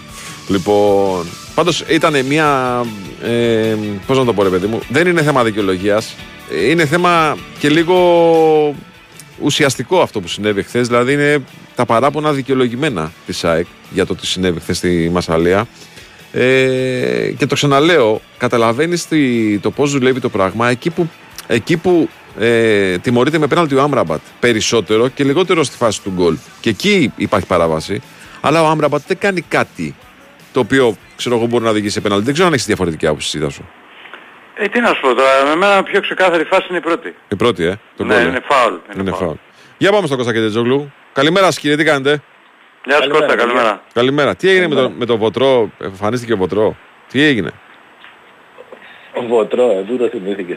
Βοτρό Παλωτά είναι δύο ονόματα που έχουν γράψει ιστορία στο, στο ποδόσφαιρο. Και ένας Κάιζερ νομίζω με το, στον Παναθηναϊκό κάτι. Κάιζερ. Αν θυμάμαι καλά. Ένας Ολλανδός Κάιζερ. Κάποιος θα ναι. το θυμηθεί και θα στείλει μήνυμα. Ναι, Κάποιος ναι. μεγάλος σε ηλικία τάσο γιατί... Ναι, ναι, Κάιζερ. Εγώ παιδιά δεν το θυμάμαι. Ναι. Ε, θα το στείλεις σε κάποιος σίγουρα. Μμ. Ε, εντάξει, καταρχάς με ένα γαμότο ότι δεν, δεν ξέρω τι, τι, θα, τι θα γινόταν σε αυτό το παιχνίδι. Τι Σωστό. θα μπορούσε να γίνει. Σωστό. Μπορούσε να νικήσεις η Μαρσέγ, ρε παιδί μου. Κοίταξε, αλλά για να είμαστε δίκαιοι, το μείναμε πρώτο, με αυτό. το πρώτο γαμότο ε, έρχεται με την... Ε, μάλλον το δεύτερο, έρχεται με τη φάση του Στάνκοβιτς. Γιατί και εκεί Αυτό λέω, η Άκη αυτό είναι πολύ λέω. πάνω. Είναι πολύ πάνω στο... Αυτό λέω. Ναι. Δηλαδή, κοίτα, στο πρώτο ημίχρονο, με, με βάση την εικόνα του αγώνα, η, η Μαρσέγ δικαιούταν να προηγηθεί. Μμμ. Αλλά δεν δικαιούταν να προηγηθεί με αυτόν τον γκολ. Αυτή είναι η διαφορά. δηλαδή, βάσει ευκαιριών, βάσει εικόνας ε, των δύο ομάδων... Είχε ήταν άλλος καλύτερη φάση, ομάδα. έχεις δίκιο. Είχε άλλος φάση, θα, έχεις δίκιο. θα, θα μπορούσε να βάλει ένα γκολ. Ναι. Ε, τα έσωσε όλα ο Στάνκοβιτς ουσιαστικά στο, στο πρώτο ημίχρονο. Αυτό δεν- εντάξει δεν, δεν μπορούσε να σωθεί γιατί βγάζοντας τον βίντεο από τη φάση ο Βιτίνια είναι, είναι μόνος, του, είναι σε κενό τέρμα, δεν, δεν υπάρχει περίπτωση εκεί να, να σωθεί αυτό το γκολ. Ε, πιο πολύ, να σου πω την αλήθεια μετά που ξαναείδα τις φάσεις και τις ανέλησα έτσι, πιο πολύ τα έχω με τον VAR παρά με τον διαιτητή, να πω την αλήθεια. ναι. Γιατί ε, είναι και οι δύο φάσεις ε, που μπορεί ο διαιτητής να, να μην έχει ξεκάθαρη γνώμη Σωστό, και να περιμένει σωστό, μια, σωστό. μια βοήθεια. Σωστό. Να περιμένει μια βοήθεια. Δηλαδή, και, και, ε, όπως του έδωσε τη βοήθεια στην αποβολή του Στάνκοβιτς που είναι δίκαιη, Μμμ. γιατί δεν πάει για την μπάλα και να ξαναπώ εδώ πέρα ότι ε, εντάξει, πλέον οι περισσότεροι το, το γνωρίζουν απλά να το ξαναπώ ότι έχει καταργηθεί η κόκκινη κάρτα στα πέναλτι όταν ο παίκτης έχει πρόθεση να παίξει για την μπάλα. Ναι. Ε, Σωστό. η φάση αυτή είναι ξεκάθαρη ότι δεν έχει πρόθεση να παίξει για την Να μπάλα. αγκαλιάζει τον παίκτη, γι' αυτό τρώει την κόκκινη. Ακριβώς. Σωστά. Ε, Ανατρέπει τον αντίπαλο. Όπως λοιπόν το βοήθησε σε αυτή τη φάση έπρεπε να το βοηθήσει και σε άλλες δύο. Να το καλέσει για να ξέρουμε αν όντως η ευθύνη είναι 100% του διαιτητή. Ε, τώρα, ε, θα, θα συμφωνήσω ίσως λίγο περισσότερο με τον τασο ε, στη, στην αξιολόγηση των δύο φάσεων. Και εγώ πιστεύω η πρώτη είναι πιο ξεκάθαρη. Μμμ. Ιδίως από την κάμερα που είναι πίσω από το τέρμα. Μα τον πίσω από το σπρώχνει. τέρμα Βγάζει το της χέρι του. Μαρσέη. Ναι, γιατί ε, πίσω από, τη- η κάμερα που είναι πίσω από το τέρμα της Μαρσέη και δείχνει ας πούμε τις πλάτες των παιχτών, εκεί φαίνεται ξεκάθαρα ότι υπάρχει Ναι. φάουλ. Ναι. Δηλαδή και είναι, ε, είχε πάρα πολλές ε, λήψεις και το λέω γιατί είχε εσωτερικό κύκλο με Μαρσέη και ε, κα- κάθε φάση σημαίνει την έδειχνε δε- 15 φορές. Ε, ε, όλες αυτές οι φάσεις περνάνε στο VAR ε, είναι, έπρεπε να το δει και να το, να το πει στο διετή. Τώρα στη φάση του Άμραμπατ ε, ουσιαστικά ε, ο, ο παίκτης Μαρσέη ε, κυνηγάει την επαφή. Ναι, αυτή την επαφή που ναι. γίνεται. Δηλαδή ο Άμραμπατ δεν- πραγματικά δεν κάνει κάτι. Ε, μα- μάλιστα φρενάρει κιόλας. Μμμ. Αν, ε, δηλαδή κάνει αυτό με τα χέρια για να πάρει ισορροπία να μην είναι, να, να μην είναι ακίνητος, να μην, να μην πέσει πάνω στο, στον ποδοσφαιριστή. Αλλά η, η πρώτη φάση είναι πιο ξεκάθαρη γιατί υπάρχει, φαίνεται και η πρόθεση του, του παίκτη της Μαρσέγ να βγάλει το, το βίντεο από τη φάση με αντικανονικό τρόπο. Ε, Παρ' όλα αυτά, όπως ε, είπες και εσύ Βάη, ε, όταν ισοφάρισε η ΑΕΚ και πράγματι στο δεύτερο εμίχρονο ε, και ήταν κάτι που το, που το περιμέναμε, το είχαμε συζητήσει και χθες ότι η Μαρσέη στα πρώτα ημίχρονα συνήθως είναι πολύ καλή, μετά όσο περνάει ο χρόνος δεν ξέρω για ποιο λόγο ε, ε, χάνει σε δυναμικότητα. Μάλιστα ένας Γάλλος δημοσιογράφος του είπε στο, έκανε μια ερώτηση στον Κατούζο και του είπε ότι παρότι η ομάδα νικούσε 3-1 και η ΑΕΚ έπαιζε με 10 παίχτες, στο τέλος είδαμε ένα φόβο στη, στη Μαρσέη. Ε, και, και εξήγησε και είπε ο Κατούζο και αυτός ε, έδωσε ας πούμε τη δική του εκδοχή ότι δεν ήταν φόβος, ήταν ε, κοντρολ, απλά κοντρολάραμε το παιχνίδι, πρέπει να ξέρουμε πότε θα πιέσουμε. Ε, τέλος πάντων σε εκείνο το σημείο του αγώνα που γίνεται το λάθος του Στάνκοβιτς ε, το παιχνίδι δείχνει να έχει γυρίσει. Δεν, δεν ξέρω αν θα γύριζε ολοκληρωτικά υπέρ της ΑΕΚ, αν θα έμενε ισοπαλία. Μπορείς λέω και πάλι να νικούσε η Μαρσέη. Αλλά δεν, δεν θα μάθουμε ποτέ ποια θα ήταν η εξέλιξη του αγώνα αν δεν γινόταν αυτό το, αυτό το λάθος του Στάνκοβιτς που πρέπει να ζήσει με αυτό και να το ξεπεράσει γιατί Σωστό. πραγματικά φέτος ε, κάνει μια καταπληκτική χρονιά μέχρι τώρα. Είναι καθοριστικό σε παιχνίδια. Δεν είναι απλά ότι ε, ε, δεν έχει κάνει λάθη ή δεν έχει κρεμάσει την ΑΕΚ. Έχει, έχει παίξει καθοριστικό ρόλο ε, και στα ευρωπαϊκά μάτς και στα δύο, δηλαδή θυμίζω ας πούμε με την Brighton στο 2-2 κάνει μια επέμβαση σε τέτα τέτ που αν είχε γίνει 3-2 πολύ δύσκολα η ΑΕΚ θα περνάει στο βαθμό στην Αγγλία. Με τον Άγιαξ σώζει το 0-2. Με τη Χάιντουκ, με τη Χάιντουκ λέω, συγγνώμη, με την Δυνάμο ε, για, όποιος, το- για όποιον το έχει ξεχάσει ε, ε, υπάρχει τέτα τέτ που το σώζει ε, θα έχει γίνει το 0-3 και μετά δεν, δεν, δεν νομίζω ότι υπήρχε περίπτωση η ΑΕΚ να γυρίσει το παιχνίδι και στο ελληνικό πρωτάθλημα α, και στην Τρίπολη ακόμη την Κυριακή κάνει μια σπουδαία επέμβαση, κρατάει το 0-0 και μετά η ΑΕΚ σκοράρει και παίρνει το παιχνίδι στο τέλος εύκολα. Ε, όλοι οι παίχτες έπεσαν πάνω του και τον, να τον παρηγορήσουν. Ο προπονητής μίλησε για αυτόν στη συνέντευξη τύπου και είπε αυτό ότι ξέρει το λάθος του, δεν πρέπει να το ξανακάνει και ότι όλοι το στηρίζουν. Για- Και είπε και αυτός για την προσφορά του φέτος στη- στην ομάδα. Αλλά εντάξει, αυτό δυστυχώς και δεν είναι... Αυτό το, αυτό το λάθος δεν, δεν δείχνει μειωμένη αξία ενός παίχτη. Ε- Είναι ένα, ένα λάθος που δυστυχώς μπορεί να το κάνει ο καθένας. Συμβαίνει σπάνια. Το λάθος στο ποδόσφαιρο είναι Ναι. σίγουρα. Ναι, ναι. Συμβαίνει σπάνια. Α, ε, απλά ήταν τόσο καθοριστικό γιατί είναι και, και λάθος και, και αποβολή μαζί. Αυτό, αυτό είναι το χειρότερο. Δηλαδή ουσιαστικά σε μια φάση τελείωσε το παιχνίδι. Τελείωσε το παιχνίδι. Να πω και ένα μπράβο στον Αθανασιάδη που μπήκε κρύος και ου- ουσιαστικά έφαγε γκολ μόνο με πέναλτι. Δηλαδή έκανε και δύο πολύ καλές επεμβάσεις και κράτησε το σκορ σε αυτό το, το επίπεδο. Και ε, επίσης να πω ότι εντάξει και οι άνθρωποι της ΑΕΚ διαμαρτυρήθηκαν στο τέλος στους διαιτητές. Ήταν φυσιολογικό και αναμενόμενο με, με βάση αυτά που είδαμε. Υπάρχουν δύο φάσεις καθοριστικές για το μάτς. Αν μη τι άλλο, πολύ αμφισβητούμενες. Πάρα πολύ αμφισβητούμενες. Δηλαδή στην πρώτη φαίνεται ότι υπάρχει φάουλ. Το πέναλτι είναι να πω τραβηγμένο από τα μαλλιά. Και τέλος πάντων και σε, κάποια, σε μια τέτοια χρονική στιγμή και έτσι όπως είναι το, το σκόρ είναι και οι αριθμητικές ε, ισορροπίες του, του αγώνα είναι καθοριστικό. Δηλαδή είναι η χαριστική βολή με ένα πέναλτι που δίνεται πάρα πολλές τέτοιες φάσεις τέλος πάντων που ε, παρόμοιες δεν έχουν δοθεί πέναλτι. Εντάξει, είναι πάνω από το, πάνω από το υπερβολικό το πέναλτι που δίνει, είναι πάνω από το Ακριβώς, υπερβολικό. έτσι. ακριβώς. Ναι, ναι. Ε, και να μείνω εκεί, αλλά θα ήταν, ε, θα ήταν άδικο να, να μην πω και γι' αυτό την εμπειρία που ζήσαμε εδώ πέρα αυτές τις Μμμ. μέρες ε, με τους οπαδούς του Μαρσέη. Πραγματικά, εντάξει, εγώ χρόνια την έχω ζήσει ο- σχεδόν όλα τα χρόνια αυτή τη, τη σχέση που υπάρχει μεταξύ των οπαδών των δύο ομάδων, αλλά ε, πραγματικά ήταν, ε, ήταν συγκινητικό. Δηλαδή, ε, ό, όλη, όλη η εμπειρία και αυτό που είδε ο κόσμος από το γήπεδο με το κορεό που, των οπαδών και με τα συνθήματα που φώναζαν κοινά συνθήματα ε, οι, οι οπαδοί της Μαρσέη φώναζαν ε, συνθήματα της ΑΕΚ, οι οπαδοί της ΑΕΚ φώναζαν συνθήματα της Μαρσέη. Αλλά και αυτό που, που ζήσαμε στην πόλη δηλαδή να βλέπεις ας πούμε οπαδούς της ΑΕΚ να κάνουν πορεία, δεν λέω την κοινή πορεία που έγινε και να σταματάνε με, να κατεβαίνουν από το αυτοκίνητο και να τους χειροκροτάνε όχι οργανωμένοι οπαδοί της Μαρσέη, απλά οπαδοί της Μαρσέη να, να, να υπάρχει αυτή έτσι, να σε βλέπει κάποιος στον δρόμο χωρίς να, απλά επειδή καταλαβαίνει ότι είσαι ΑΕΚ από το κασκόλ που φοράς και να σε, να σε αγκαλιάζει, να σου κάνει high five ας πούμε. Ή Είναι μια εκπληκτική σχέση και δεν ξέρω αν θα μπορέσουμε να το... Αν, μπο- αν μπο- είμαστε άξιοι στην, στην Αθήνα δεν λέω ότι θα γίνει κάτι προς Θεού, αλλά να, να, να τους κάνουμε να νιώσουν και αυτοί τόσο ωραία όσο, όσο νιώσαμε εμείς εδώ. Ήταν κάτι εκπληκτικό πραγματικά. Δηλαδή, ειλικρινά το πρώτο, τα πρώτα 5-10 λεπτά είναι και ένα γήπεδο όπως το περιέγραψε Τάσο, απίστευτο δηλαδή ο θόρυβος που γίνεται είναι, Είδες. είναι, είναι τρομερός. Ναι, Είναι, είναι, είναι, το κάτι άλλο πραγματικά δηλαδή. Έχω πάει σε πάρα πολλά γήπεδα, Ναι. το, το βάζω στο top, στο top 3.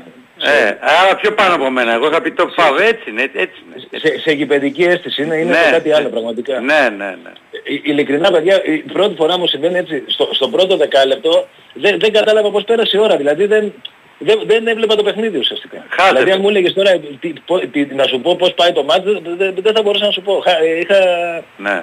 Ισχύει. Ε, ε, το- και το λέω για να, για να καταλάβει έτσι λίγο και ο κόσμος που δεν ήταν ε, πώς είναι αυτό το γήπεδο σε συνδυασμό με όλο αυτό το, το πάρα πολύ συγκινητικό και όμορφο ε, αντάμωμα που έγινε μεταξύ των οπαδών και στο τέλος ας πούμε που είχε κλείσει η μετάδοση και δεν το, δεν το είδατε είχαν μείνει και τα δύο πέταλα των, των Γάλλων δηλαδή και, και οι, οι, οι Ultras ε, που είναι αλφαβημένοι με εμείς αλλά και οι άλλοι γιατί είναι 4-5 έτσι ας πούμε σύνδεσμοι της Μαρσέη που έχουν τη δικιά τους θέση στα δύο πέταλα.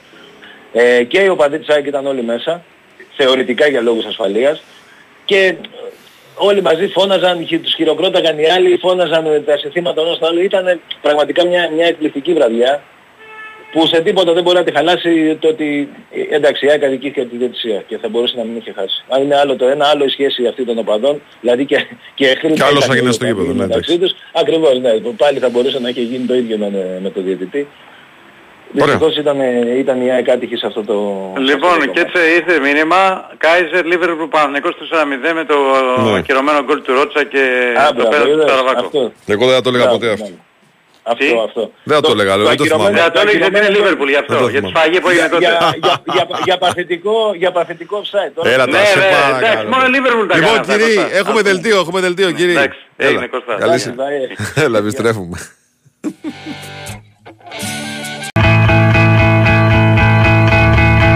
Standing in line to see the show tonight, and there's a light on, heavy glow. By the way, I tried to say I'd be there, waiting for Danny the girl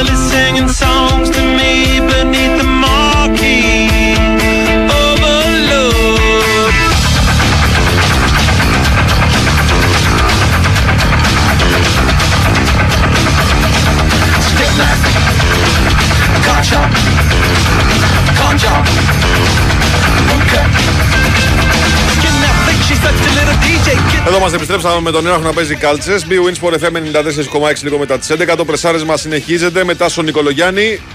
Και βάει Τσουσικά. Με Νέο Χιαζόπουλο στο πλατό, με Βαλαντίνα Νικολακοπούλου και Σοφία Θεοδωράκη στην οργάνωση παραγωγής εκπομπής. Και πάμε γραμμή αμέσως στον Νίκο Αθανασίου, το σκασμένο Νίκο Αθανασίου. Ε, μπορώ να ομολογήσω τώρα και στους δυο σας, επειδή σας άκουσα πολύ προσεκτικά χθες μετά το τέλος του παιχνιδιού, ότι είναι η πρώτη φορά που παρατηρώ ότι υπάρχει κάποιος που παρακολούθησε το μάτι του Παναθηναϊκού που δεν έχει καλό αποτέλεσμα και έχει σκάσει περισσότερο από τον Τάσο Νικολογιάννη. Μπα. Σκασμένοι και δύο είμαστε. ίδιο. Καλημέρα και στους δύο. Καλημέρα, Καλημέρα. καλημέρα, καλημέρα. Έσκασα λίγο παραπάνω γιατί έκατσα χθες το βράδυ και το ξαναείδα. Α, μάλιστα. Και εγώ Οπότε είδα καλό το- είναι εγώ να- είδα το πρώτο ημίχρονο. Ναι, καλό είναι να με κλείσετε και να με βγάλετε αύριο. λοιπόν, όχι, είναι πολύ σημαντικό το να κάτσεις να το ξαναδείς Ε, το βέβαια. συγκεκριμένο παιχνίδι.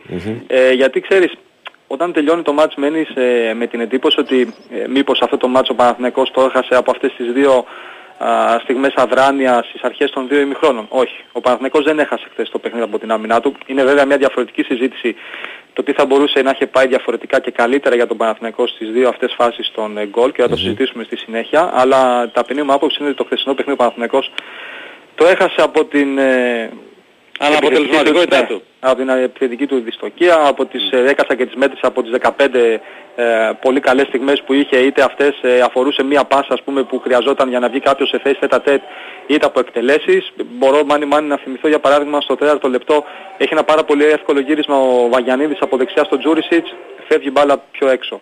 Α, στο Πάει 7, 20-30 πόντους πιο μπροστά από ό,τι Μπράβο. έπρεπε. στο 7 ε, δημιουργεί ο Παναθηναϊκός μια τρομερή συνθήκη 3 εναντίον 3 έξω από την περιοχή. Ο Παλάσιος τραβιέται δεξιά, έχει τραβήξει δύο παίκτες της ΡΕΝ και είναι μόνος στο Τζούρις απ' την άλλη. Αν του τη σπάσει, εκεί ο Παναθηναϊκός βρίσκει ακόμα μια καλύτερη εκτέλεση από αυτή που έκανε ο Τούκου. Που και μέσα να έμπαινε, έτσι που ήταν δύσκολο από εκεί να σκοράρει, νομίζω το σωστό είναι να τη σπάσει τον Τζούρις. Έχει τρεις πολύ μεγάλες στιγμές ο Ιωαννίδης όπου στην πρώτη νομίζω ότι εκεί κάνει ένα παραπάνω κοντρόλ από αυτό που έπρεπε. Και δίνει τη δυνατότητα στον αμυντικό να τον προλάβει στέλνοντας την μπάλα στην απέναντι γωνία. Αν εκεί κάνει ας πούμε για παράδειγμα ένα δυνατό τελείωμα, στην κλειστή γωνία αλλά είναι πάρα πολύ κοντά, έχει περισσότερες πιθανότητες να σκοράρει. Έχει δύο τρομερές στιγμές ο Μαντσίνι. Γενικά ο Παναθηναϊκός εχθές και μπορεί κάποιος να πει ξέρω εγώ ότι όλα αυτά ακούγονται υπερβολικά, ότι ξέρεις τα φωτίζουμε λίγο παραπάνω. Οκ, αφήνουμε ε, στην άκρη την ε, άποψη του καθενός να δούμε τους αριθμούς. Σύμφωνα με το Y Scout εχθές ο Παναθηναϊκός και βγάζω στην άκρη το πέναλτι, έτσι, θα, είχε 2,06 expected goals. Δηλαδή θα έπρεπε σε εισαγωγικά σίγουρα να έχει σκοράρει δύο τέρματα. Πόσα έβαλε; 0. Επαναλαμβάνω ότι έβγαλε έξω το, Το πέναλτι έχεις βγάλει έξω; 2,6 το έβγαλε είπες. 2,06. 2,1 χοντρικά. Ε, 2,1 ναι. Λοιπόν, όταν σε αυτά τα παιχνίδια, σε αυτό το επίπεδο, Ναι. δημιουργείς 15 πολύ καλές στιγμές και δεν σκοράρεις σε καμία, γιατί ο Παναθηναϊκός το ένα του γκολ το βάλε με πέναλτι. Μπαρότι Ναι. έγινε. Τάσο Μπαρότι έγινε ο Αθανασίου όπως βλέπεις. Όχι, δεν είμαι μπαρούτη. Είμαι σκασμένος από την άποψη Έχεις πια ότι δίκιο, ε, μα αυτό ακριβώς δεν είναι πιστεύω η και πρώτη. Να χάσεις ρε παιδί μου ένα μάτς, δεν έγινε και τίποτα. Ποδόσφαιρο είναι έτσι. Ναι. Δεν το συζητάω καν αυτό. Ούτε σε ήττες νομίζω να είμαι τόσο σκασμένος. Το χειρότερο στο ποδόσφαιρο, ανεξάρτητα από τον Παναθηναϊκό, για όλες τις ομάδες, είναι ότι όταν παίζεις τόσο καλά και χάνεις, ε, σε πονάει περισσότερο. Έχω άλλη, έχω, Όπως άλλη, και να το κάνουμε. έχω άλλη προσέγγιση. Για πες, μα, με Για ενδιαφέρει. μένα, Για να ακούσω. για μένα το χειροτερο είναι να βλέπεις μια ομάδα να παίζει ποδόσφαιρο. Όταν μια Ναι. ομάδα παίζει ποδόσφαιρο, ε, θα πάρει και τα αποτελέσματα. Το γεγονός ότι ο Παναθηναϊκός ακόμα και στη χθεσινή του ήττα ε, έχουμε πάρα πολλά πράγματα να πούμε για την επιθετική του παραγωγή, για μένα είναι κάτι το οποίο είναι πολύ πιο σημαντικό από το να έχω χθες το μάτσχι, ας πούμε. Θα μου πεις Εγώ- στην οικονομία εγώ- του ομίλου, στην οικονομία του ομίλου μπορεί να παίζει ρόλο. Στο τέλος με τα αποτελέσματα μετράνε για όλους, ξέρεις. Εννοείται. Καταλαβαίνω αυτό που λέει ο Βάιος. Ναι. Έχει δίκιο ότι τουλάχιστον υπάρχει μια πολύ καλή εικόνα η οποία αν συνεχιστεί που συνεχίζεται έτσι, είναι μια συνέχεια του Παναθηναϊκού. Δεν εμφανίστηκε χθες ένας Παναθηναϊκός κόντρα στη Ρεν και είπαμε όλοι πω πω Παναγία μου τι έγινε απόψε δημιουργικά. Είναι μια συνέχεια πραγμάτων έτσι και σε άλλα παιχνίδια ο Παναθηναϊκός είχε εξίσου καλή παραγωγή φάσεων. Όμως το πρόβλημα, φυσικά είναι πάρα πολύ καλό κομμάτι αυτό όπως λέει ο Βάιος, αλλά το πρόβλημα είναι ότι ο Παναθηναϊκός δεν πλήρωσε χθες για πρώτη φορά αυτή την αναποτελεσματικότητα. Το ίδιο έγινε και στο παιχνίδι με τον Μπάουκ, το ίδιο έγινε και στο μάτς με την Μπράγκα στο Ολυμπιακό στάδιο, το ίδιο έγινε σε ένα βαθμό και στο πρώτο ημίχρονο με τον Ολυμπιακό στο Καραϊσκάκης, όπου εκεί okay, ο Παναθηναϊκός σκόραρε αλλά είχε ευκαιρίες να πετύχει και ένα δεύτερο γκολ. Οπότε λίγο αυτό το θεματάκι για μένα είναι πολύ, πολύ νωρίς. Είναι νωρίς να μπορέσω να πω με σιγουριά αν είναι θέμα βραδιάς, αν είναι θέμα ημέρας, ξέρεις, αυτό που λέμε έτυχε ρε παιδί μου, okay, ή αν είναι κάποιο άλλο ζήτημα το οποίο θα πρέπει να λυθεί διαφορετικά. Εγώ λέω τον ότι είναι και το Ιανουάριο. στρες που δημιουργείται πολύ λογικά όταν μια ομάδα βρίσκεται να κυνηγάει στο σκορ Μμμ. ε, στην πρώτη φάση του αντιπάλου και με το ξεκίνημα του δεύτερου ημιχρόνου. Αυτό ξέρεις, κάνει και λίγο πιο νευρικές τις τελικές προσπάθειες. Ναι, εγώ πάντως πιστεύω ότι από τη στιγμή που το μάτς τελείωσε 0-1 στο πρώτο ημίχρονο με τόσες καθαρές ευκαιρίες του Παναναϊκού θα ήταν πολύ δύσκολο να περιμένουμε άλλο αποτέλεσμα. Δηλαδή συμφωνώ με τον Νίκο ότι ήταν για τέτοιο επίπεδο παιχνίδι πολλές ευκαιρίες που χάθηκαν και καθαρές έτσι. Και το πρόβλημα σε αυτό το μάτς, όταν παίζεις με μια ομάδα που είναι σαφώς ποιοτική και πάρα πολύ καλή στο επιθετικό transition, είδατε πόσες φάσεις έβγαλα Ναι, ναι. ε, σε αυτό το κομμάτι, ε, το χειρότερο που μπορείς να κάνεις στον εαυτό σου είναι να κυνηγάς αυτά τα παιχνίδια. Ναι. Έτσι. Και ο Παναθηναϊκός ενώ έχει μπει καλά στον αγωνιστικό χώρο, έχει τρεις καλές προϋποθέσεις και ένα σου του, του Παλάσιος, δέχεται ένα γκολ φτηνό πραγματικά, ένα γκολ στο οποίο η ταπεινή μου άποψη είναι ότι έχει απόλυτη ευθύνη ο Μπερνάρντ, απόλυτη ευθύνη. Έτσι. Που Εκεί δεν, είναι ο δικός του- κλείνει, που δεν κλείνει επειδή κλείνει και ο Βαγιανίδης προς το... ναι, έρχεται, ο, ο Μπερνάρντ ακολουθεί ένα παίχτη ο οποίος Ναι. έρχεται κεντρικά να πατήσει την περιοχή. Κάνει νόημα με το χέρι ο Μπερνάρντ στο Βαγιανίδη που έχει κλείσει προς τα μέσα και του λέει πάρτον. Οκ, Ναι. τον παίρνει ο Βαγιανίδης. Όμως υπάρχει ο Γκουιρί που είναι απ' έξω. Σωστό. Οκ. Ο οποίος είναι φάνηκε. μόνος του και το χειρότερο απ' όλα δεν είναι αυτό. Το χειρότερο απ' όλα είναι ότι ο Μπερνάρ τον βλέπει μπροστά του και ξεκινάει να τρέχει προς το μέρος του όταν έχει φύγει μπάλα από το, από το πόδι του παίχτη που κάνει τη σέντρα από τα δεξιά. Οπότε μέχρι να τρέξει να τον προλάβει είναι μπροστά ένα σώμα Γκουιρί που είναι τρομερή παιχτάρα. Έτσι. Και ανοίγει το σκορ. Ε, σε αυτά τα παιχνίδια ακόμα και η παραμικρή λεπτομέρεια παίζει ρόλο. Και εγώ Ε, θα πω το εξής. Για σκεφτείτε η Villarreal ή η Ρεν να είχαν στην έδρα τους αυτές τις 15 προϋποθέσεις που αναφέρω που είχε χθες ο Παναθηναϊκός, πόσα γκολ θα είχαν βάλει. Όχι. Έχω απάντηση σε αυτό. Για πες. Και γι' αυτό χθε- για χθες Για τη το Μαρσέη. περίμενα. Ναι. Έχω δει τα, τρι- τα δύο παιχνίδια με τη Λοριάν, για την Παρί δεν θα σου πω γιατί το είδα και αυτό. Οκ. Με τη Λοριάν και με την Villarreal, Μμμ. η Ρεν έχει χάσει πολλές ευκαιρίες και έχει χάσει τα παιχνίδια. Τα χάνουν, ναι. Χθες της, γυ- χθες της γύρισε η μπάλα αυτά που δικαιούται να πάει. Όπως αυτά που έπαθε, αυτό που έπαθε και στο Παναγιώτο θα το γυρίσει η μπάλα σε κάποιο παιχνίδι. Έτσι πιστεύω γιατί τη Ρεν, όταν αυτή η Ρεν με τόσες ευκαιρίες έχει κάνει τρεις ήττες συνεχόμενες, ε, κάποια στιγμή αυτό αλλάζει. Και Πάντως δυστυχώς γενικά είναι μια έγινε ομάδα χθες. που παίζει με πάρα πολύ μεγάλο ρίσκο στο παιχνίδι της, αφήνει πάρα πολλούς χώρους, οι δύο εξτρέμ γυρνάνε σπάνια. Δηλαδή ε, πραγματικά ακόμα και στο 2-0 από την εικόνα του μάτς πραγματικά το πίστευα ότι ο Παναθηναϊκός μπορεί να το γυρίσει το μάτς. Δηλαδή αυτή την εικόνα σου έδειχνε ε, το, το παιχνίδι και φυσικά γίνει και ένα μεγάλο λάθος στο δεύτερο γκολ.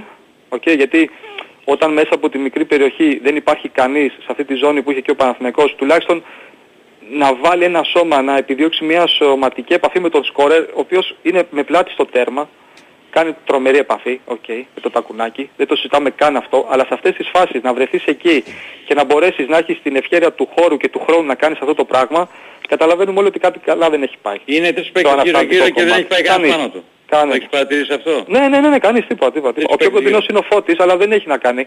Γιατί και ο Παναθηναϊκός δεν παίζει man to man. Βγήκε έτσι φάση και αλλά δεν υπάρχει κανείς, ξέρεις, να του βάλει λίγο το σώμα να μην μπορέσει να κάνει όλη αυτή την καταπληκτική κίνηση. Έτσι ένα πάρα πολύ όμορφο γκολ. σε κάθε περίπτωση. Τώρα Επίσης από εδώ πρέπει και να στο- πούμε Μμ, Νίκο, δεν για ξέρω να πες. συζητήσουμε λίγο για τις αλλαγές. Ναι, αμέ. Ε, ε, από τις αλλαγές ο Αϊτόρ φάνηκε ότι το παιδί ακόμα θέλει χρόνο. Αυτή είναι η πραγματικότητα. Και ε, ξέρεις τι πιστεύω για τον Αϊτόρ. Εγώ πιστεύω, θα πάω κόντρα τώρα στην άποψη πολλών. Εγώ πιστεύω ότι ο Αϊτόρ αν δεν πάρεις συνεχόμενα 90 λεπτά δεν πρόκειται να βρει την καλή του κατάσταση. Έτσι πιστεύω, δηλαδή όταν προέξεις από έναν τραυματισμό δεν μπορεί να την βρεις στην καλή σου κατάσταση από μισά ώρα και από 40 λεπτά. Θα μου πεις ναι, αλλά άμα οι άλλοι παίζουν καλά πώς να τον βάλει; Σωστό και αυτό, αλλά λέω την ταπεινή μου άποψη. Και από εκεί πέρα ο Βιλένα για άλλο ένα παιχνίδι δεν ανταποκρίθηκε. Αυτή είναι η πραγματικότητα. Ε, προσπάθησε να κάνει πράγματα ο Ματσίνη και ο Σπόραρ φάνηκε μόνο στη φάση που ο Φώτης του κάνει την, ε, την κάθετη και κάνει το... Βέβαια, ήταν είναι και λίγο αυτή δυνατή μια, πάσα. είναι, μια και αυτή, είναι μια και αυτή στις 15 που λέω. Εγώ διαφωνώ λίγο σε, σε όλα τα υπόλοιπα φυσικά και συμφωνώ, θα μιλήσω γι' αυτό, αλλά εκεί μπορεί να κάνει καλύτερο κοντρόλ. Είναι πάρα πολύ καλή η πάσα του Φώτη. Αν δεν είναι τόσο δυνατή δεν θα περάσει. Ναι, ναι, Εκεί ναι, κάνει ναι, τσάπ. εντάξει. Δηλαδή Θέλει κάνε ένα αυτό, κοντρόλ βέβαια. ψυχούλα μου να πούμε και μπες μες στην περιοχή να το εκτελέσεις. Εντάξει δεν έγινε και κάτι. Αλλά ξέρεις τι λέω, ξέρεις τι λέω. Επειδή γίνεται μια πολύ μεγάλη κουβέντα, θυμάμαι και στις αρχές της σεζόν, Ναι. μα όταν χάνει γιατί δεν ρισκάρει να βάλει δεύτερο επιθετικό, βγάζει επιθετικό, βάζει επιθετικό, Ναι. είδαμε ότι όταν παίζουν μαζί, εντάξει, μπορείς το παιχνίδι με τον Πάουκ να παίζεις τον γκολ, γιατί δεν, δεν παίξε μαζί, έπαιξε με δύο επιθετικούς και το παίξε τον Ναι. Γερεμέγεφ, αλλά τις περισσότερες φορές δεν βγαίνει. Ή μπορεί ας πούμε στο... με τη Villarreal τι είχε γίνει. Με τη Villarreal είχε βγει ο Φώτης και πει ο Σπόρα και βάλει τον κόλλο Σπόρας. Σωστά. Τις περισσότερες φορές δεν βγαίνει γιατί ξέρεις τι γίνεται. Ε, γίνει- έγινε και με λάθος τρόπος ε, χθες. Κάποια στιγμή γύρω στο 80 βλέπω, έβλεπα τους παίκτες του Παναγικού να γεμίζουν.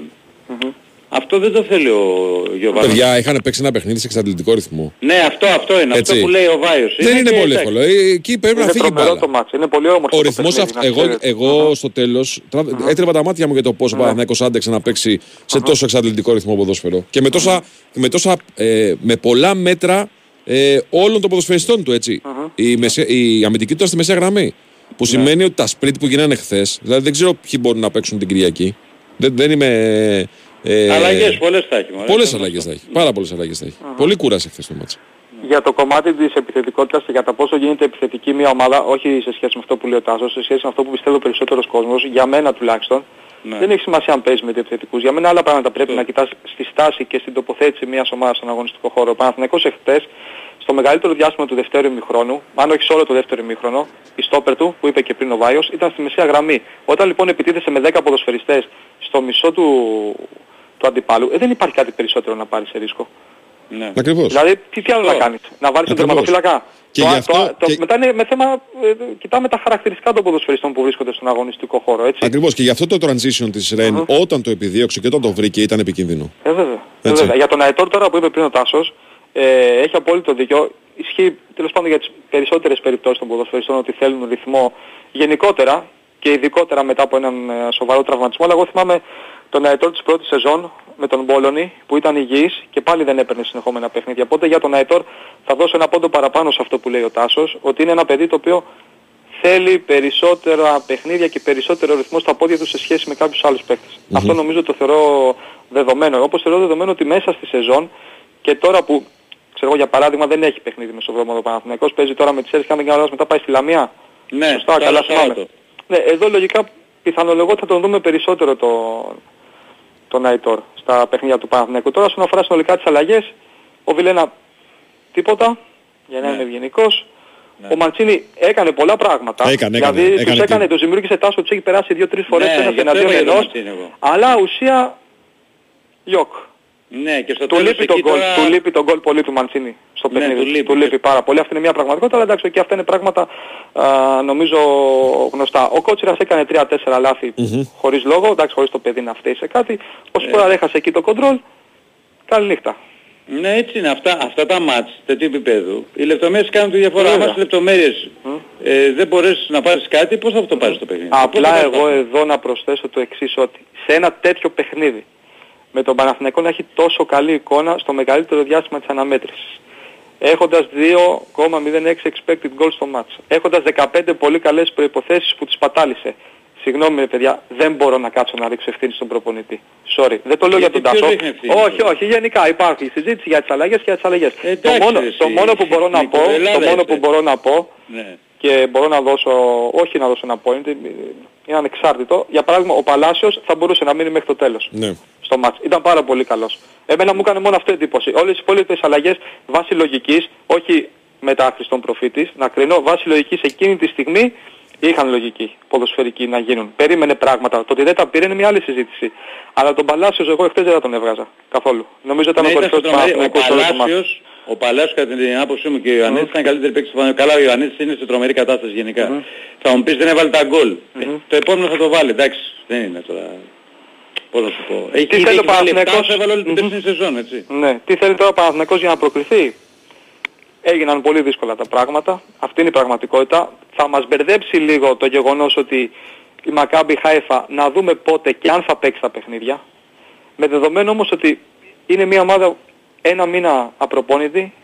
Έχει όλα αυτά τα ψυχολογικά που είναι απόλυτα φυσιολογικά από τον πόλεμο. Οπότε νομίζω και η Ρεν και η Villarreal δύσκολα να χάσουν βαθμούς εκεί. Δεν, το, β- δεν βλέπω το πώς. Η πραγματικότητα είναι αυτή. Μακάρι βέβαια να γίνει έτσι κάποια στραβή. Αλλά αν βάλουμε αυτή τη λογική κάτω ότι και η Ρεν και η Villarreal θα τα πάρουν τα ματς με τη Μακάμπη, ο Παναθηναϊκός οπωσδήποτε πρέπει πά- κάπου να πάει να κάνει ένα διπλό. Ή θα είναι στη Γαλλία ή θα είναι στην Ισπανία. Για παράδειγμα, αν χάσει από τη Ρεν, μένει στο μείον 5 από τη γαλλική ομάδα, τέλος. Δεν, δεν τους φτάνεις με τίποτα. Οκ. Αν πάρει μια ισοπαλία, κάπως αλλάζει η συζήτηση. Αλλά οπωσδήποτε, σε ένα από αυτά τα δύο παιχνίδια, θα πρέπει ο Παναθηναϊκός να κάνει ένα διπλό για να έχει έναν από τους δύο κοντά για τη δεύτερη θέση. Ένα Και σε τρίποντο αντίθετη- θέλει. Ναι, ένα τρίπο. Αν χάσει και τα δύο μάτς, καταλαβαίνουμε όλοι ότι μετά πάει για την τρίτη θέση. Όπως και αν φέρει δύο ισοπαλίες στα δύο μάτια δεν γίνεται δουλειά. Όχι, δεν φτάνουν. Πάντα υπό την προϋπόθεση έτσι ότι θα παιχτούν τα μάτς με τη Μακάμπη, θα τα παίξει δηλαδή και η Ρεν και η Βιγιάλ και θα τα πάρουν και Εντάξει, δύο. Δεν θα κάνουν ε, πουθενά απώλειες. Έχουμε να τα συζητήσουμε αυτά με την Έχουμε Ιταλία πολύ μας. καιρό. Πώς, Ωραία. Νικόλα, σε ευχαριστούμε πολύ. Και εγώ σας ευχαριστώ. Καλημέρα. Ένα καλημέρα. Ένα μικρό break και επιστρέφουμε. Η Winsport FM 94,6. Μάθε τι παίζει με την Big Win. Και σήμερα η Big Win σε βάζει στα γήπεδα της Ελλάδας και σου κάνει πάσα στους σημαντικότερους αγώνες της ημέρας. Η ένατη στροφή του πρωταθλήματος έρχεται και φέρνει μονομαχία ΑΕΚ ΠΑΟΚ στον αέρα του Big Win Sport FM. Αυτή τη Δευτέρα έχει μπάλα και εσείς έχετε ακόμη δύο λόγους για να συντονιστείτε στους 94,6. Το ντέρμπι δικεφάλων και τη μάχη της Κρήτης. Στις 7.30 η ΑΕΚ υποδέχεται τον ΠΑΟΚ σε μια από τις πιο παραδοσιακές κόντρες του ελληνικού ποδοσφαίρου και δύο ώρες αργότερα η δράση συνεχίζεται με τη δοκιμασία του Ολυμπιακού στην έδρα του πάντα επικίνδυνου και ανεβασμένου όφη. Την Κυριακή στις 7.30 ο Παναθηναϊκός φιλοξενεί τον Πανσεραϊκό δίχως περιθώρια για απώλειες.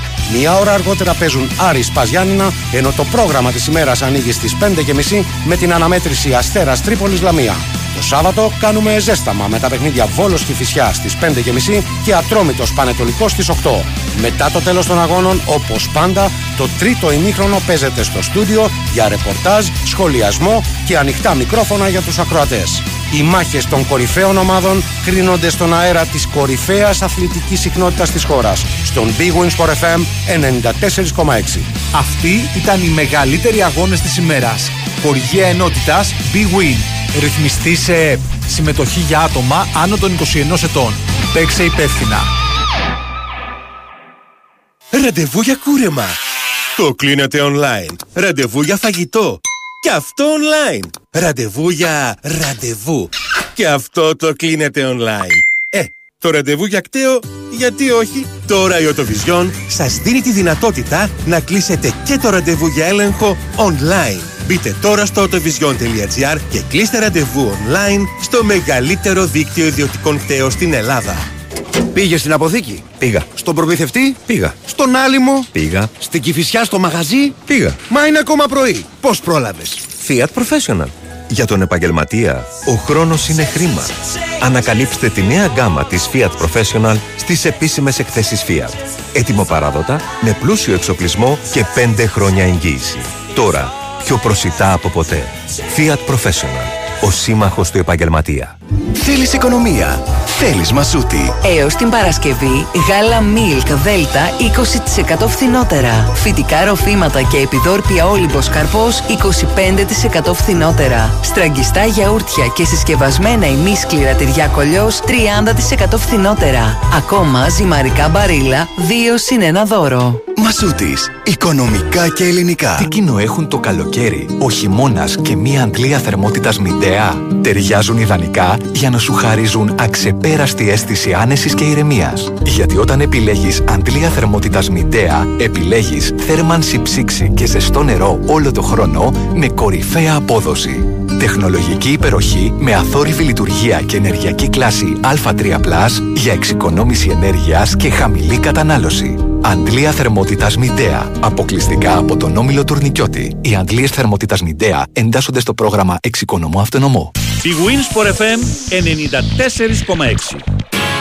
Πάμε στον εφημβιασμό να μιλήσουμε για μπάσκετ με Νίκο Ζέρβα, ο οποίος εχθές παρακολούθησε τον Ολυμπιακό να κάνει ένα δεύτερο εμίχρονο συγκλονιστικό και να κατατροπώνει την ΕΦΕΣ. Νίκολα, νομίζω η ένταση που βρήκε και ο ρυθμός από την άμυνα ήταν αυτό που οδήγησε τον Ολυμπιακό σε αυτή την εύκολη επικράτηση. Έτσι; Δεν ξέρω αν έχεις διαφορετική εικόνα. Καλημέρα. Καλημέρα, καλημέρα. Ναι, 100%. Εντάξει. Ε, το είχε πει και ο coach Μπαρτζόκας, το είχαμε πει και χθες το πρωί, ότι το βασικό που πρέπει να κάνει ο Ολυμπιακός είναι μέσα από την άμυνά του να απορρυθμίσει τα ατού της ΕΦΕΣ, ε, η οποία ακόμη δεν έχει βρει πατήματα, δεν είναι ομάδα και στηρίζεται κυρίως στις ατομικές ενέργειες, δηλαδή Λάρκιν, Κλάιμπερν, ε, Μπομπουά, Τόμσον, ε, παιδιά τα οποία τα κράτησε πολύ χαμηλά ο Ολυμπιακός. Ε, και όντως το ματς είναι πολύ καλύτερο το δεύτερο ημίχρονο, κυρίως στο τρίτο δεκάλεπτο που ο Ολυμπιακός έχει 9 assist ε, και 6 στα 11 τρίποντα ε, και καθαρίζει τη δουλειά εκείνη, σε εκείνο το διάστημα. Και δεν, Αλλά και νομίζω δεν, ότι- και δεν ε, ψαρώνει από τα κάποια σουτ σκοτωμένα που βρήκε η ΕΦΕΣ σε εκείνο το διάστημα, στην τρίτη περίοδο. Γιατί Ναι. βρήκε κάποια σουτ με τον Μπράιαν, με τον ε, Λάρκιν, βρήκε κάποια σουτ. Βρήκε αλλά είχε γίνει η δουλειά. Ναι, ναι. Δηλαδή νομίζω ότι ε, το πρώτο ημίχρονο που είναι φτωχό, το συν 8 για τον Ολυμπιακό βάση εικόνας, είναι το κλειδί γιατί πραγματικά η άμυνα που έχει παίξει ο Ολυμπιακός ε, και στις αλλαγές και στις περιστροφές αλλά και στο man to man όποτε χρειάστηκε ε, τους έχει ξεχαρβαλώσει. Δηλαδή μπαίνουν στο δεύτερο ημίχρονο τελείως απορριθμισμένοι με αποτέλεσμα να μην μπορέσει κανείς να βρει ρυθμό ε, τόσο πολύ μεγάλο.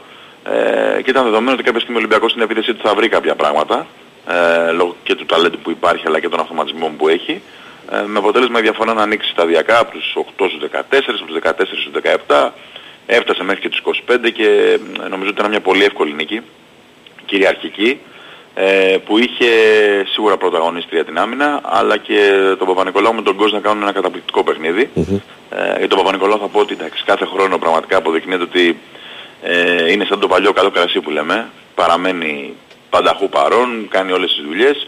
Ε, νομίζω αυτό που ξεχωρίζω πάντως χθες εγώ είναι ότι όσο ο Γκος βρίσκει ρυθμό, ε, καθώς θυμίζω ότι έχασε πολύ μεγάλο μέρος ε, της, στην αρχή της σεζόν λόγω των τραυματισμών, αλλάζει τελείως επίπεδο τον Ολυμπιακό από την άποψη ότι... Και δίνει και όταν- ποιοτικές ανάσεις στο Γουόκαπ. εσύ. Ακριβώς. Έτσι. Βγαίνει ο Γόκαπ και δεν καταλαβαίνεις τίποτα. Όχι Δεν μόνο είναι αυτό, και μπορεί να βγει ο Γουόκαπ. Δηλαδή να πάρει ξεκουρασία έτσι ώστε να ξαναμπεί φρέσκο στο μάτς και να ξαναείνει ο Ολυμπιακός σε, σε, σε κορυφαίο επίπεδο.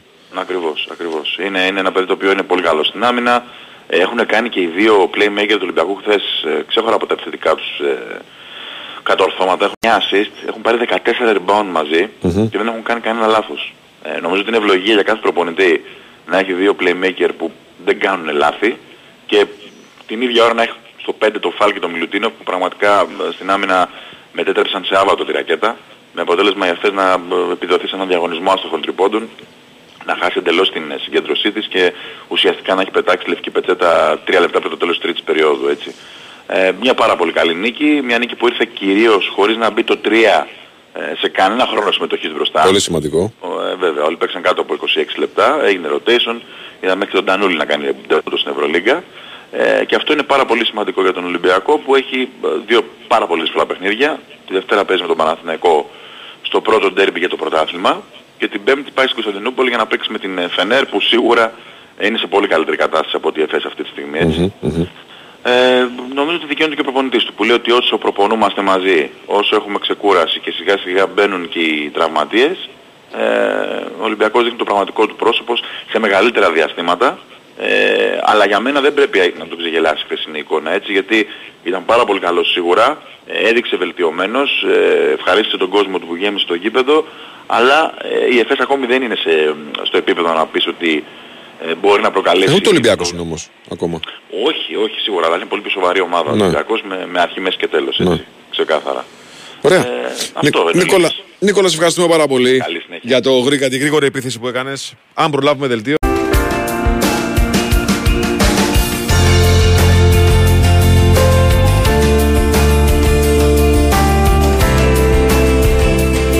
Και έχει το άλλος Στάσο και λέει Πήραν όλα τα rebound την κοντή λέει και χάσαμε το στοίχημα το Μιλουτίνοφ. Έχει παίξει rebound Μιλοντινό. ναι, μάλλον, πιθανό. Ε, τι γίνεται. Λοιπόν, πάντως να πούμε κάτι, ότι ο, ο ανταποκριτής μας στο Όσλο, ο Γιάννης, είχε στείλει άσο και γκολ γκολ την Πόντο Κλίν Μπεσίκτας και ήρθε και άσο 3-1 και γκολ γκολ στο 91. Έτσι. Λοιπόν, πάμε για κάτι άλλο. Για κάτι Όσοι δεν άλλο. ακολου- Όσοι δεν ακολούθησαν, Ε, φίλε, τι να κάνουμε τώρα. Λοιπόν, πάμε σε κάτι άλλο που έγινε στο 90 φεύγα τώρα. Ε, στο πόσο Πάοκ ε, γύρισε το μάτς αυτό στο, στη Σκωτία με την Αμπερντίν. Δεν ξέρω αν έχει καταλάβει τι έγινε ο Δημήτρης Τσοβατζόγλου. Καλημέρα σας κύριε. Γεια σου Δημήτρη. Χαίρετε, χαίρετε. Ποδόσφαιρο, ποδόσφαιρο. Ε. Είναι πολύ απλή η απάντηση, όσο και σύνθετη. Ναι. Του πήρε πράγματα στο Ηράκλειο τελευταία στιγμή, του πήρε πράγματα στο Λεωφόρο, του τα γυρίζει πίσω με την Άιντραχ, του τα γυρίζει πίσω χθες. Αυτό είναι το, το ποδόσφαιρο. Ε, πες, σε όσους προσπαθούν, σε όσους ε, δουλεύουν, εξελίσσονται, γιατί ο ΠΑΟΚ εξελίσσεται σιγά σιγά σιγά και ακόμα και σε βράδια που δεν είναι καλός, γιατί χθες δεν ήταν καλός, δεν μπορείτε να πεις ότι εντυπωσίασε, καταφέρνει από το 2-0 στο 60 να το γυρίζει και τελευταία στιγμή του αγώνα να έχει αυτή την στιγμή που είναι και τυχερή, είναι και τύχη το να πατάς γραμμή και να παίρνεις τέτοιο πέναλτι με το, με το VAR ε, για να πάρεις το, το διπλό και να φτάσεις στο 3 στα 3, 9 βαθμούς σε έναν ευρωπαϊκό όμιλο και να αναγκάζεις την Άιντραχτ να σκέφτεται ότι πρέπει να μαζεύουμε τις μπάλες στα δίχτυα χθες, το Άιντραχτ Ελσίνκι, γιατί μπορεί και να μας χρειαστεί ισοβαθμία με τον ε, ΠΑΟΚ. Αυτό έγινε χθες μεταξύ άλλων. Το σενάριο ΠΑΟΚ Άιντραχτ ισοβαθμία στους 15 βαθμούς, στους 15, Είναι πολύ πιθανό. αρχίζει και ξεπροβάλλει. Ναι, είναι πολύ πιθανό. Αν κερδίσει ο ΠΑΟΚ μέσα Ελσίνκι και Αμπερντίν, θα πάει 15. Ναι. Και θα μένει το ματς με την Άιντραχτ. Να δούμε τι γίνεται Βεβαίως. εκεί. Και εκεί οι Γερμανοί σκέφτηκαν ότι μπορεί και να τους κερδίσουμε ένα γκολ διαφορά και εκεί μετά σε όλες τις ισοβαθμίες να παίζουν τα μεταξύ μας ε, γκολ και χθες ε, έβαζαν 4-0, 5-0 και έτρεχαν να πάρουν την μπάλα από τα δίχτυα με την ε, Ελσίνκι. Ε, OK, OK, αυτό είναι μακρινό ακόμη. Ε, από τα χθεσινά ε, σίγουρα θα πρέπει να κρατήσουμε τα καλά αλλά και τα άσχημα. Ε, ένα πρώτο ημίχρονο με τον Πάοκ υποφερτό να το ελέγχει απλώς. ένα ξεκίνημα δεύτερο ημίχρονο το οποίο δεν βγήκε ο Πάοκ. Δεν ξέρω που πήγαν, τι έπαθαν, τι συνέβη. Μια κάκιστη εμφάνιση ε, με αποκορύφωματα λάθη των στόπερ ε, που έδωσαν το δικαίωμα στους γηπεδούχους να μυρίσουν αίμα ουσιαστικά Μμμ. ή αυτό και να προηγηθούν με 2-0 με τις δύο ευκαιρίες που δημιούργησαν. Ε, οι αλλαγές του Λουτσούκ ήταν υποχρεωτικές, ήταν αυτονόητες. Απλά το θέμα ήταν αν θα του βγουν. Ο Πάοκ δεν έκανε τίποτα τρομερό. Ψύχρεμα, με την μπάλα κάτω, με το δικό του τρόπο. Ήταν εύστοχος, δεν Εντάξει. έκανε πολλές φάσεις. Να σου πω κάτι. Και Ήταν, σιγά σιγά το, το γύρισε. ήταν και αποφασισμένος ο Κωνσταντέλιας να κάνει ένα σλάλομ, να τελειώσει ένα σλάλομ και το τελειώνει με την ασίστ του Δεσπότοφ. Ναι. Έχει κάνει την κίνηση του, της χρονιάς στο πρώτο ημίχρονο. Στο δοκάρι, ναι. Έτσι. Νομίζω ότι αν το έβαζε εκείνο Θα δεν ήταν έπεσε. highlight, θα ήταν highlight. Ναι, θα, θα έμενε εκεί, θα έμενε εκεί, θα μας τον έπαιρναν, χαμπάρι θα παίρναμε. Ε, ας πούμε πάλι καλά. Ας πούμε Ναι. πάλι καλά που πήγε το κάρι και έξω και θα γυρίσει με την αποστολή του, του ΠΑΟΚ. Ε, κάποια στιγμή θα μας τον πάρουν. Δεν Ναι. υπάρχει περίπτωση.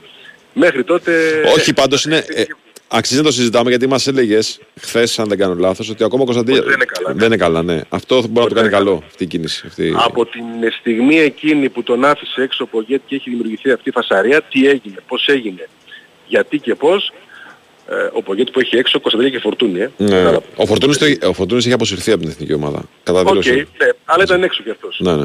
Και οδηγήθηκε. Τέλος πάντων αυτό είναι άλλο θέμα. Από εκεί και μετά λίγο χάλα στο μυαλό του είχε άγχος να δείξει ή και έχει άγχος να, να δείξει.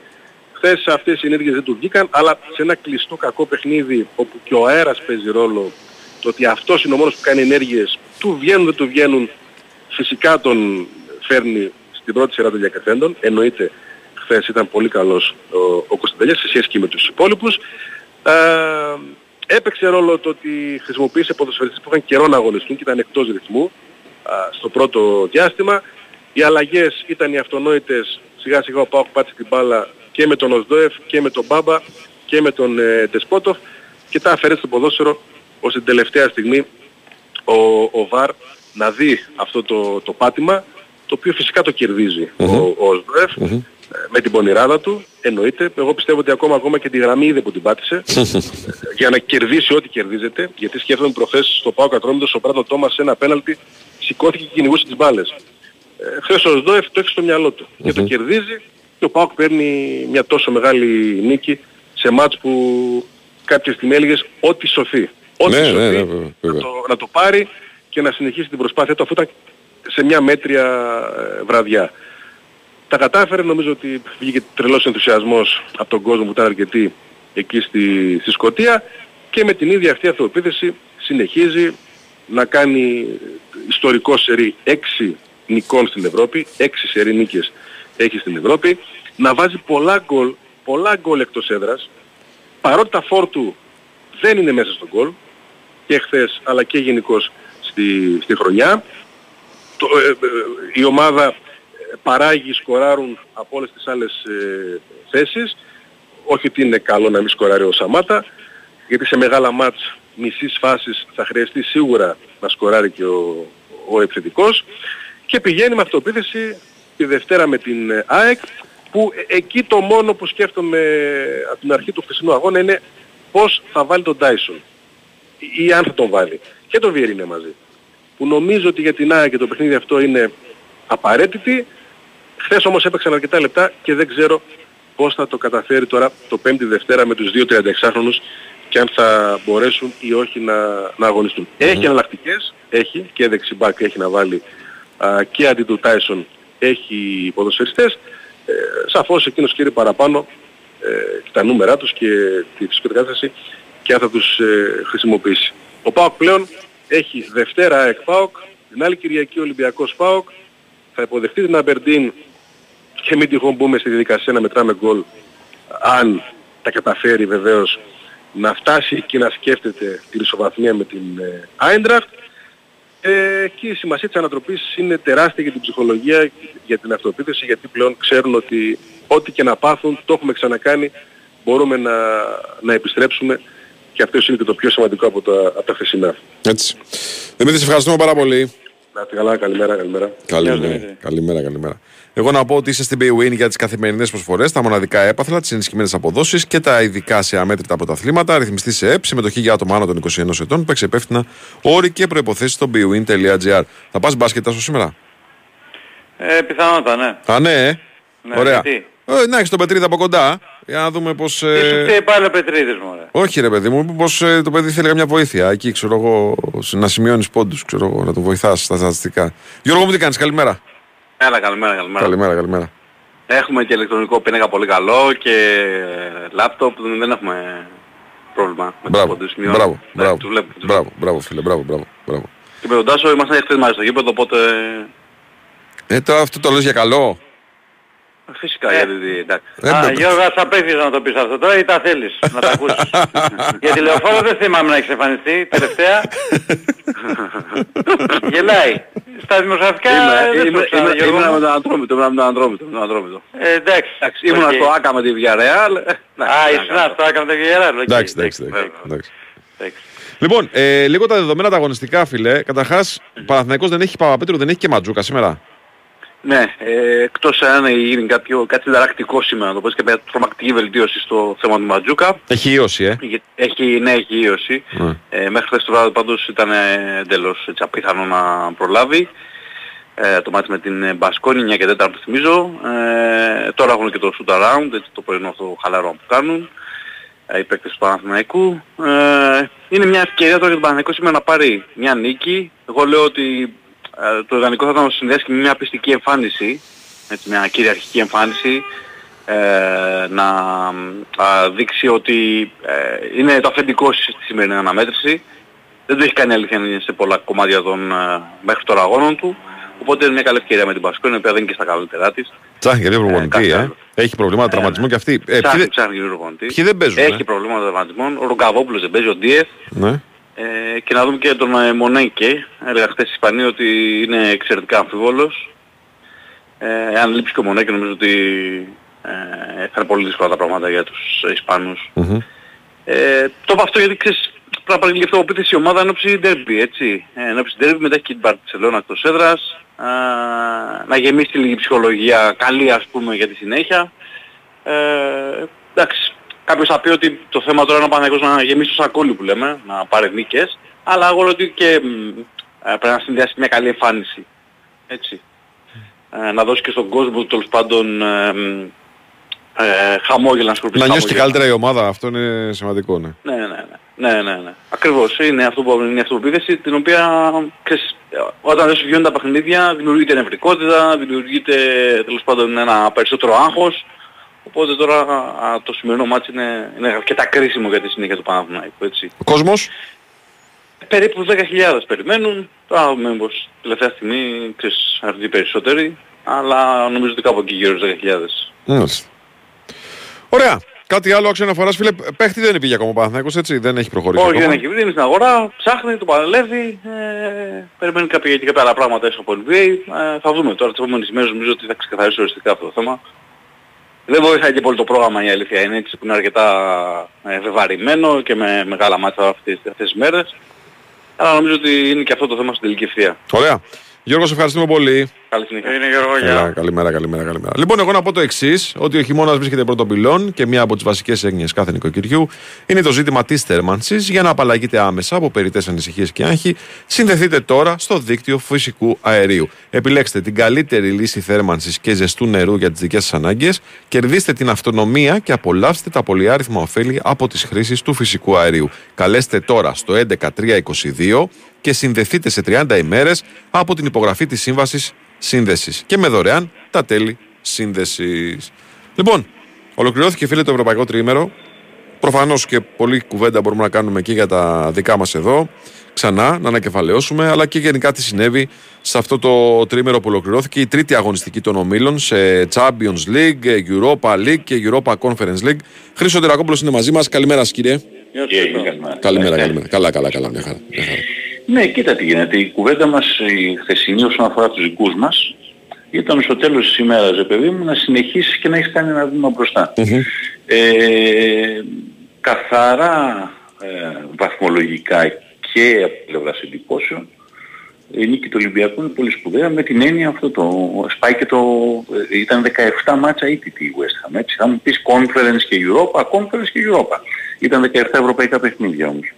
Και όχι μόνο έχασε εμένα με εντυπωσίασε πάρα πολύ ο Ολυμπιακός στο θέμα του πρεσαρίσματος το τρέξιμο και το πρεσάρισμα του Ολυμπιακού δηλαδή είναι μια καινούργια ομάδα με ένα καινούργιο προπονητή ε, και σαφέστατα όταν υπάρχει ένας καινούργιος προπονητής σε μια ομάδα, είναι ο μόνος προπονητής από τις τέσσερις ομάδες που παίζουν στην, ε, στην Ευρώπη, αυτές που πρωταγωνίστησαν και στο πρωτάθλημα και πέρσι, που έχει καινούργιο προπονητή. Οπότε θα έχεις τα πάνω και θα έχεις και τα κάτω. Ο προπονητής μαθαίνει και τους παίκτες του ακόμα και οι παίκτες μαθαίνουν τον προπονητή. Το λέω γιατί λέει, άκουσα για κάποιον χθες να λέει, μα άκου, ξέρω εγώ, δεν κέρδισε στη Σερβία, ας πούμε, από 2-0 και μπόρεσε. Ναι, γιατί το, το κάθε πράγμα έχει μία προδι... Επίσης δεν υπάρχουν μαθηματικές εξισώσεις στα παιχνίδια. Δηλαδή έπαιξα, ε, κέρδισα τη West Ham, θα κερδίσω την Τόπολα ή το αντίστοιχο, ξέρω και εγώ, στις υπόλοιπες ομάδες.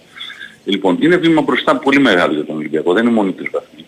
Θα το πολλές φορές. Στα, στα ευρωπαϊκά παιχνίδια φτιάχνεις και αναμνήσεις στους οπαδούς. Το ίδιο θα α, αναφέρω για την νίκη της ΑΕΚ στον Brighton, για την νίκη του Παναθηναϊκού με τη Villarreal και αυτά που έχει κάνει ο Πάου που είναι γκολ στις καθυστερήσεις σε όλα τα παιχνίδια. Φτιάχνεις και εξιστορήσεις, φτιάχνεις και αναμνήσεις, φτιάχνεις... Δεν είναι μόνο όλα τα πράγματα, δεν αποτιμούνται μόνο με τους βαθμούς και με το προκρίθηκα, δεν προκρίθηκα, σαφέστατα, γι' αυτό παίζεις. Για να προκριθείς παίζεις.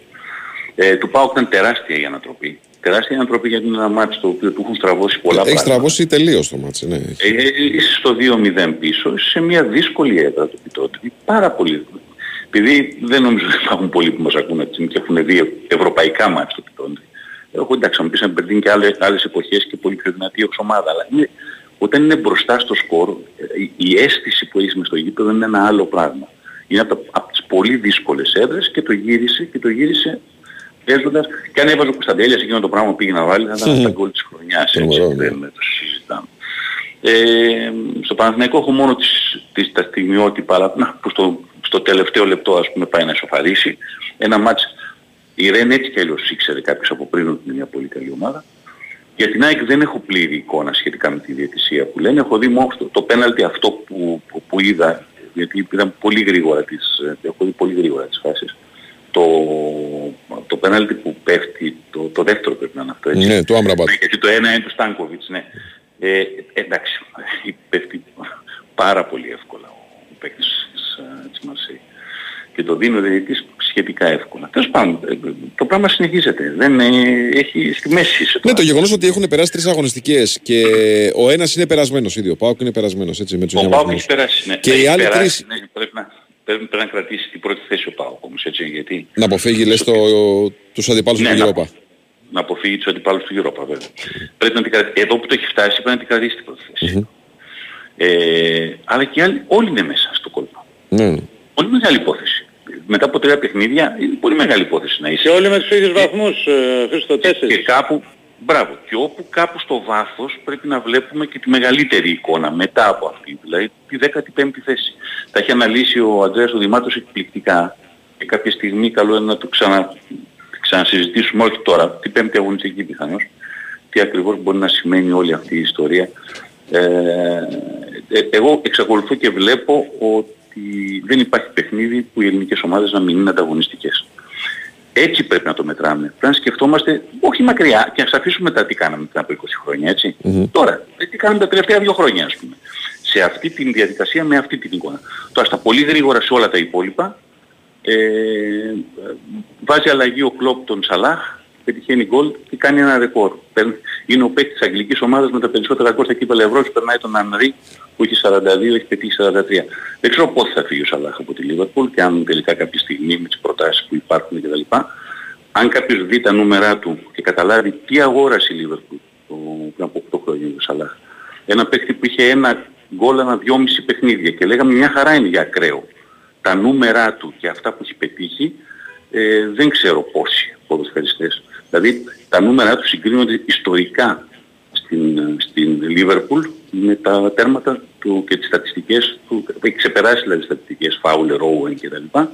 Ε, έχει περάσει και τον Τζέραρτ στην Ευρώπη ως σκόρερ της Λίβερπουλ. Συγκρίνονται με τα νούμερα του Ιαν Ράς, που είναι ο ιστο- ο ιστορικά μεγαλύτερος σκόρερ στην ιστορία της Λίβερπουλ. Και μόνο αυτό καταλαβαίνεις πόσο σημαντικό είναι στην όλη κουβέντα. Σε όλα τα υπόλοιπα ε, μου έκανε τρομερή εντύπωση η άνεση με την οποία στον Βίλα διέλυσε την, την Alkmaar. Α, που είναι μια Διαδικαστικά, πολύ ε, καλή σε ομάδα. πολύ καλό φεγγάρι η Αστον Βίλα Χριστό. Ε, Είναι, ο Εμερή είναι ένας πάρα πολύ καλός προπονητής. Ε, και απορώ, η Leverkusen συνεχίζει αυτό που κάνει, η Ρώμα αυτό που έπρεπε να κάνει το έκανε, ε, περίμενα να ξεσπάσει η Φιωρεντίνα κάποια στιγμή, να σου πω την αλήθεια, δεν μπορεί να είσαι φιναλίστ πέρσι και να δυσκολεύεσαι φέτος με όλους, έκανε ένα 5-0 με τη Τσουκαρίσκη που την είχαμε δει με τον Ολυμπιακό, αλλά για τη Φιωρεντίνα αυτό το μάτς ήταν ε, όχι προς να κερδίσει, ήταν και να κερδίσει και τον α, κόσμο της α, στην εξέδρα. Ε, σε όλα τα υπόλοιπα, α, αν ψάξω να βρω ας πούμε κάτι άλλο το οποίο να σου α, τραβάει το μάτι, να πω την αλήθεια, α, με εντυπωσίασε η άνεση με την οποία η Άιντραφ διέλυσε την α, την Ελσίνκη, που έχει και άμεση σχέση με τον Όμιλο του Πάοκ. ναι. γιατί είναι, πε- περίμενα την νίκη της, αλλά δεν περίμενα τέτοιο πράγμα. Ο, ο Άρης Λεμεσού ήταν πολύ ανταγωνιστικός με την Πέτης. Το έφαγε στο τέλος εκεί. Στο... Κύλησε πάρα πολύ, το έφαγε στο τέλος. Ναι. Το έφαγε στο τέλος, ένα μάτσο το οποίο κυλούσε, βέβαια δεν έκανε και ο ίδιος φάσεις, άμα δει κάποιες στατιστικά του μάτσο. Ε, έχει κάνει ένα δοκάρι στο τέλος για να ισοφαρίσει τίποτα άλλο όμως από πλευράς ξεκάθαρων φάσεων. Είναι όμως μια πολύ δυνατή, και δεν είναι καθόλου τυχαίο τελικά ότι είχε πάρει το πρωτάθλημα, μια πολύ δυνατή και πολύ ανταγωνιστική ομάδα. Αυτά. Χριστό, σήμερα Έχουμε Barcelona, Real και Manchester City, Man- Manchester United, Manchester City, έτσι. ε, το Σαββατοκυριακό. Σήμερα έχει Κρυστάλλα Πάλα στο μέρες, Τέναμ όμως. Έχει Κρυστάλλα Πάλα στο Τέναμ. Σήμερα απόψε Το έχω τρένο το του Παναθηναϊκό. Ποστέκογλου θα σταματήσει επιτέλους. Για να δούμε. το, ε, φοβερό. Είναι ξεκίνημα ε, ε, απίστευτο. Γιατί είναι το καλύτερο ξεκίνημα στην ιστορία της Tottenham α, από το 1960-61. Ναι. Εντάξει. Για να δούμε. Θα δούμε, θα δούμε. Το βράδυ είναι δεκαέρο το μάτσο. Ωραία. Ευχαριστούμε πολύ, Φιλέ.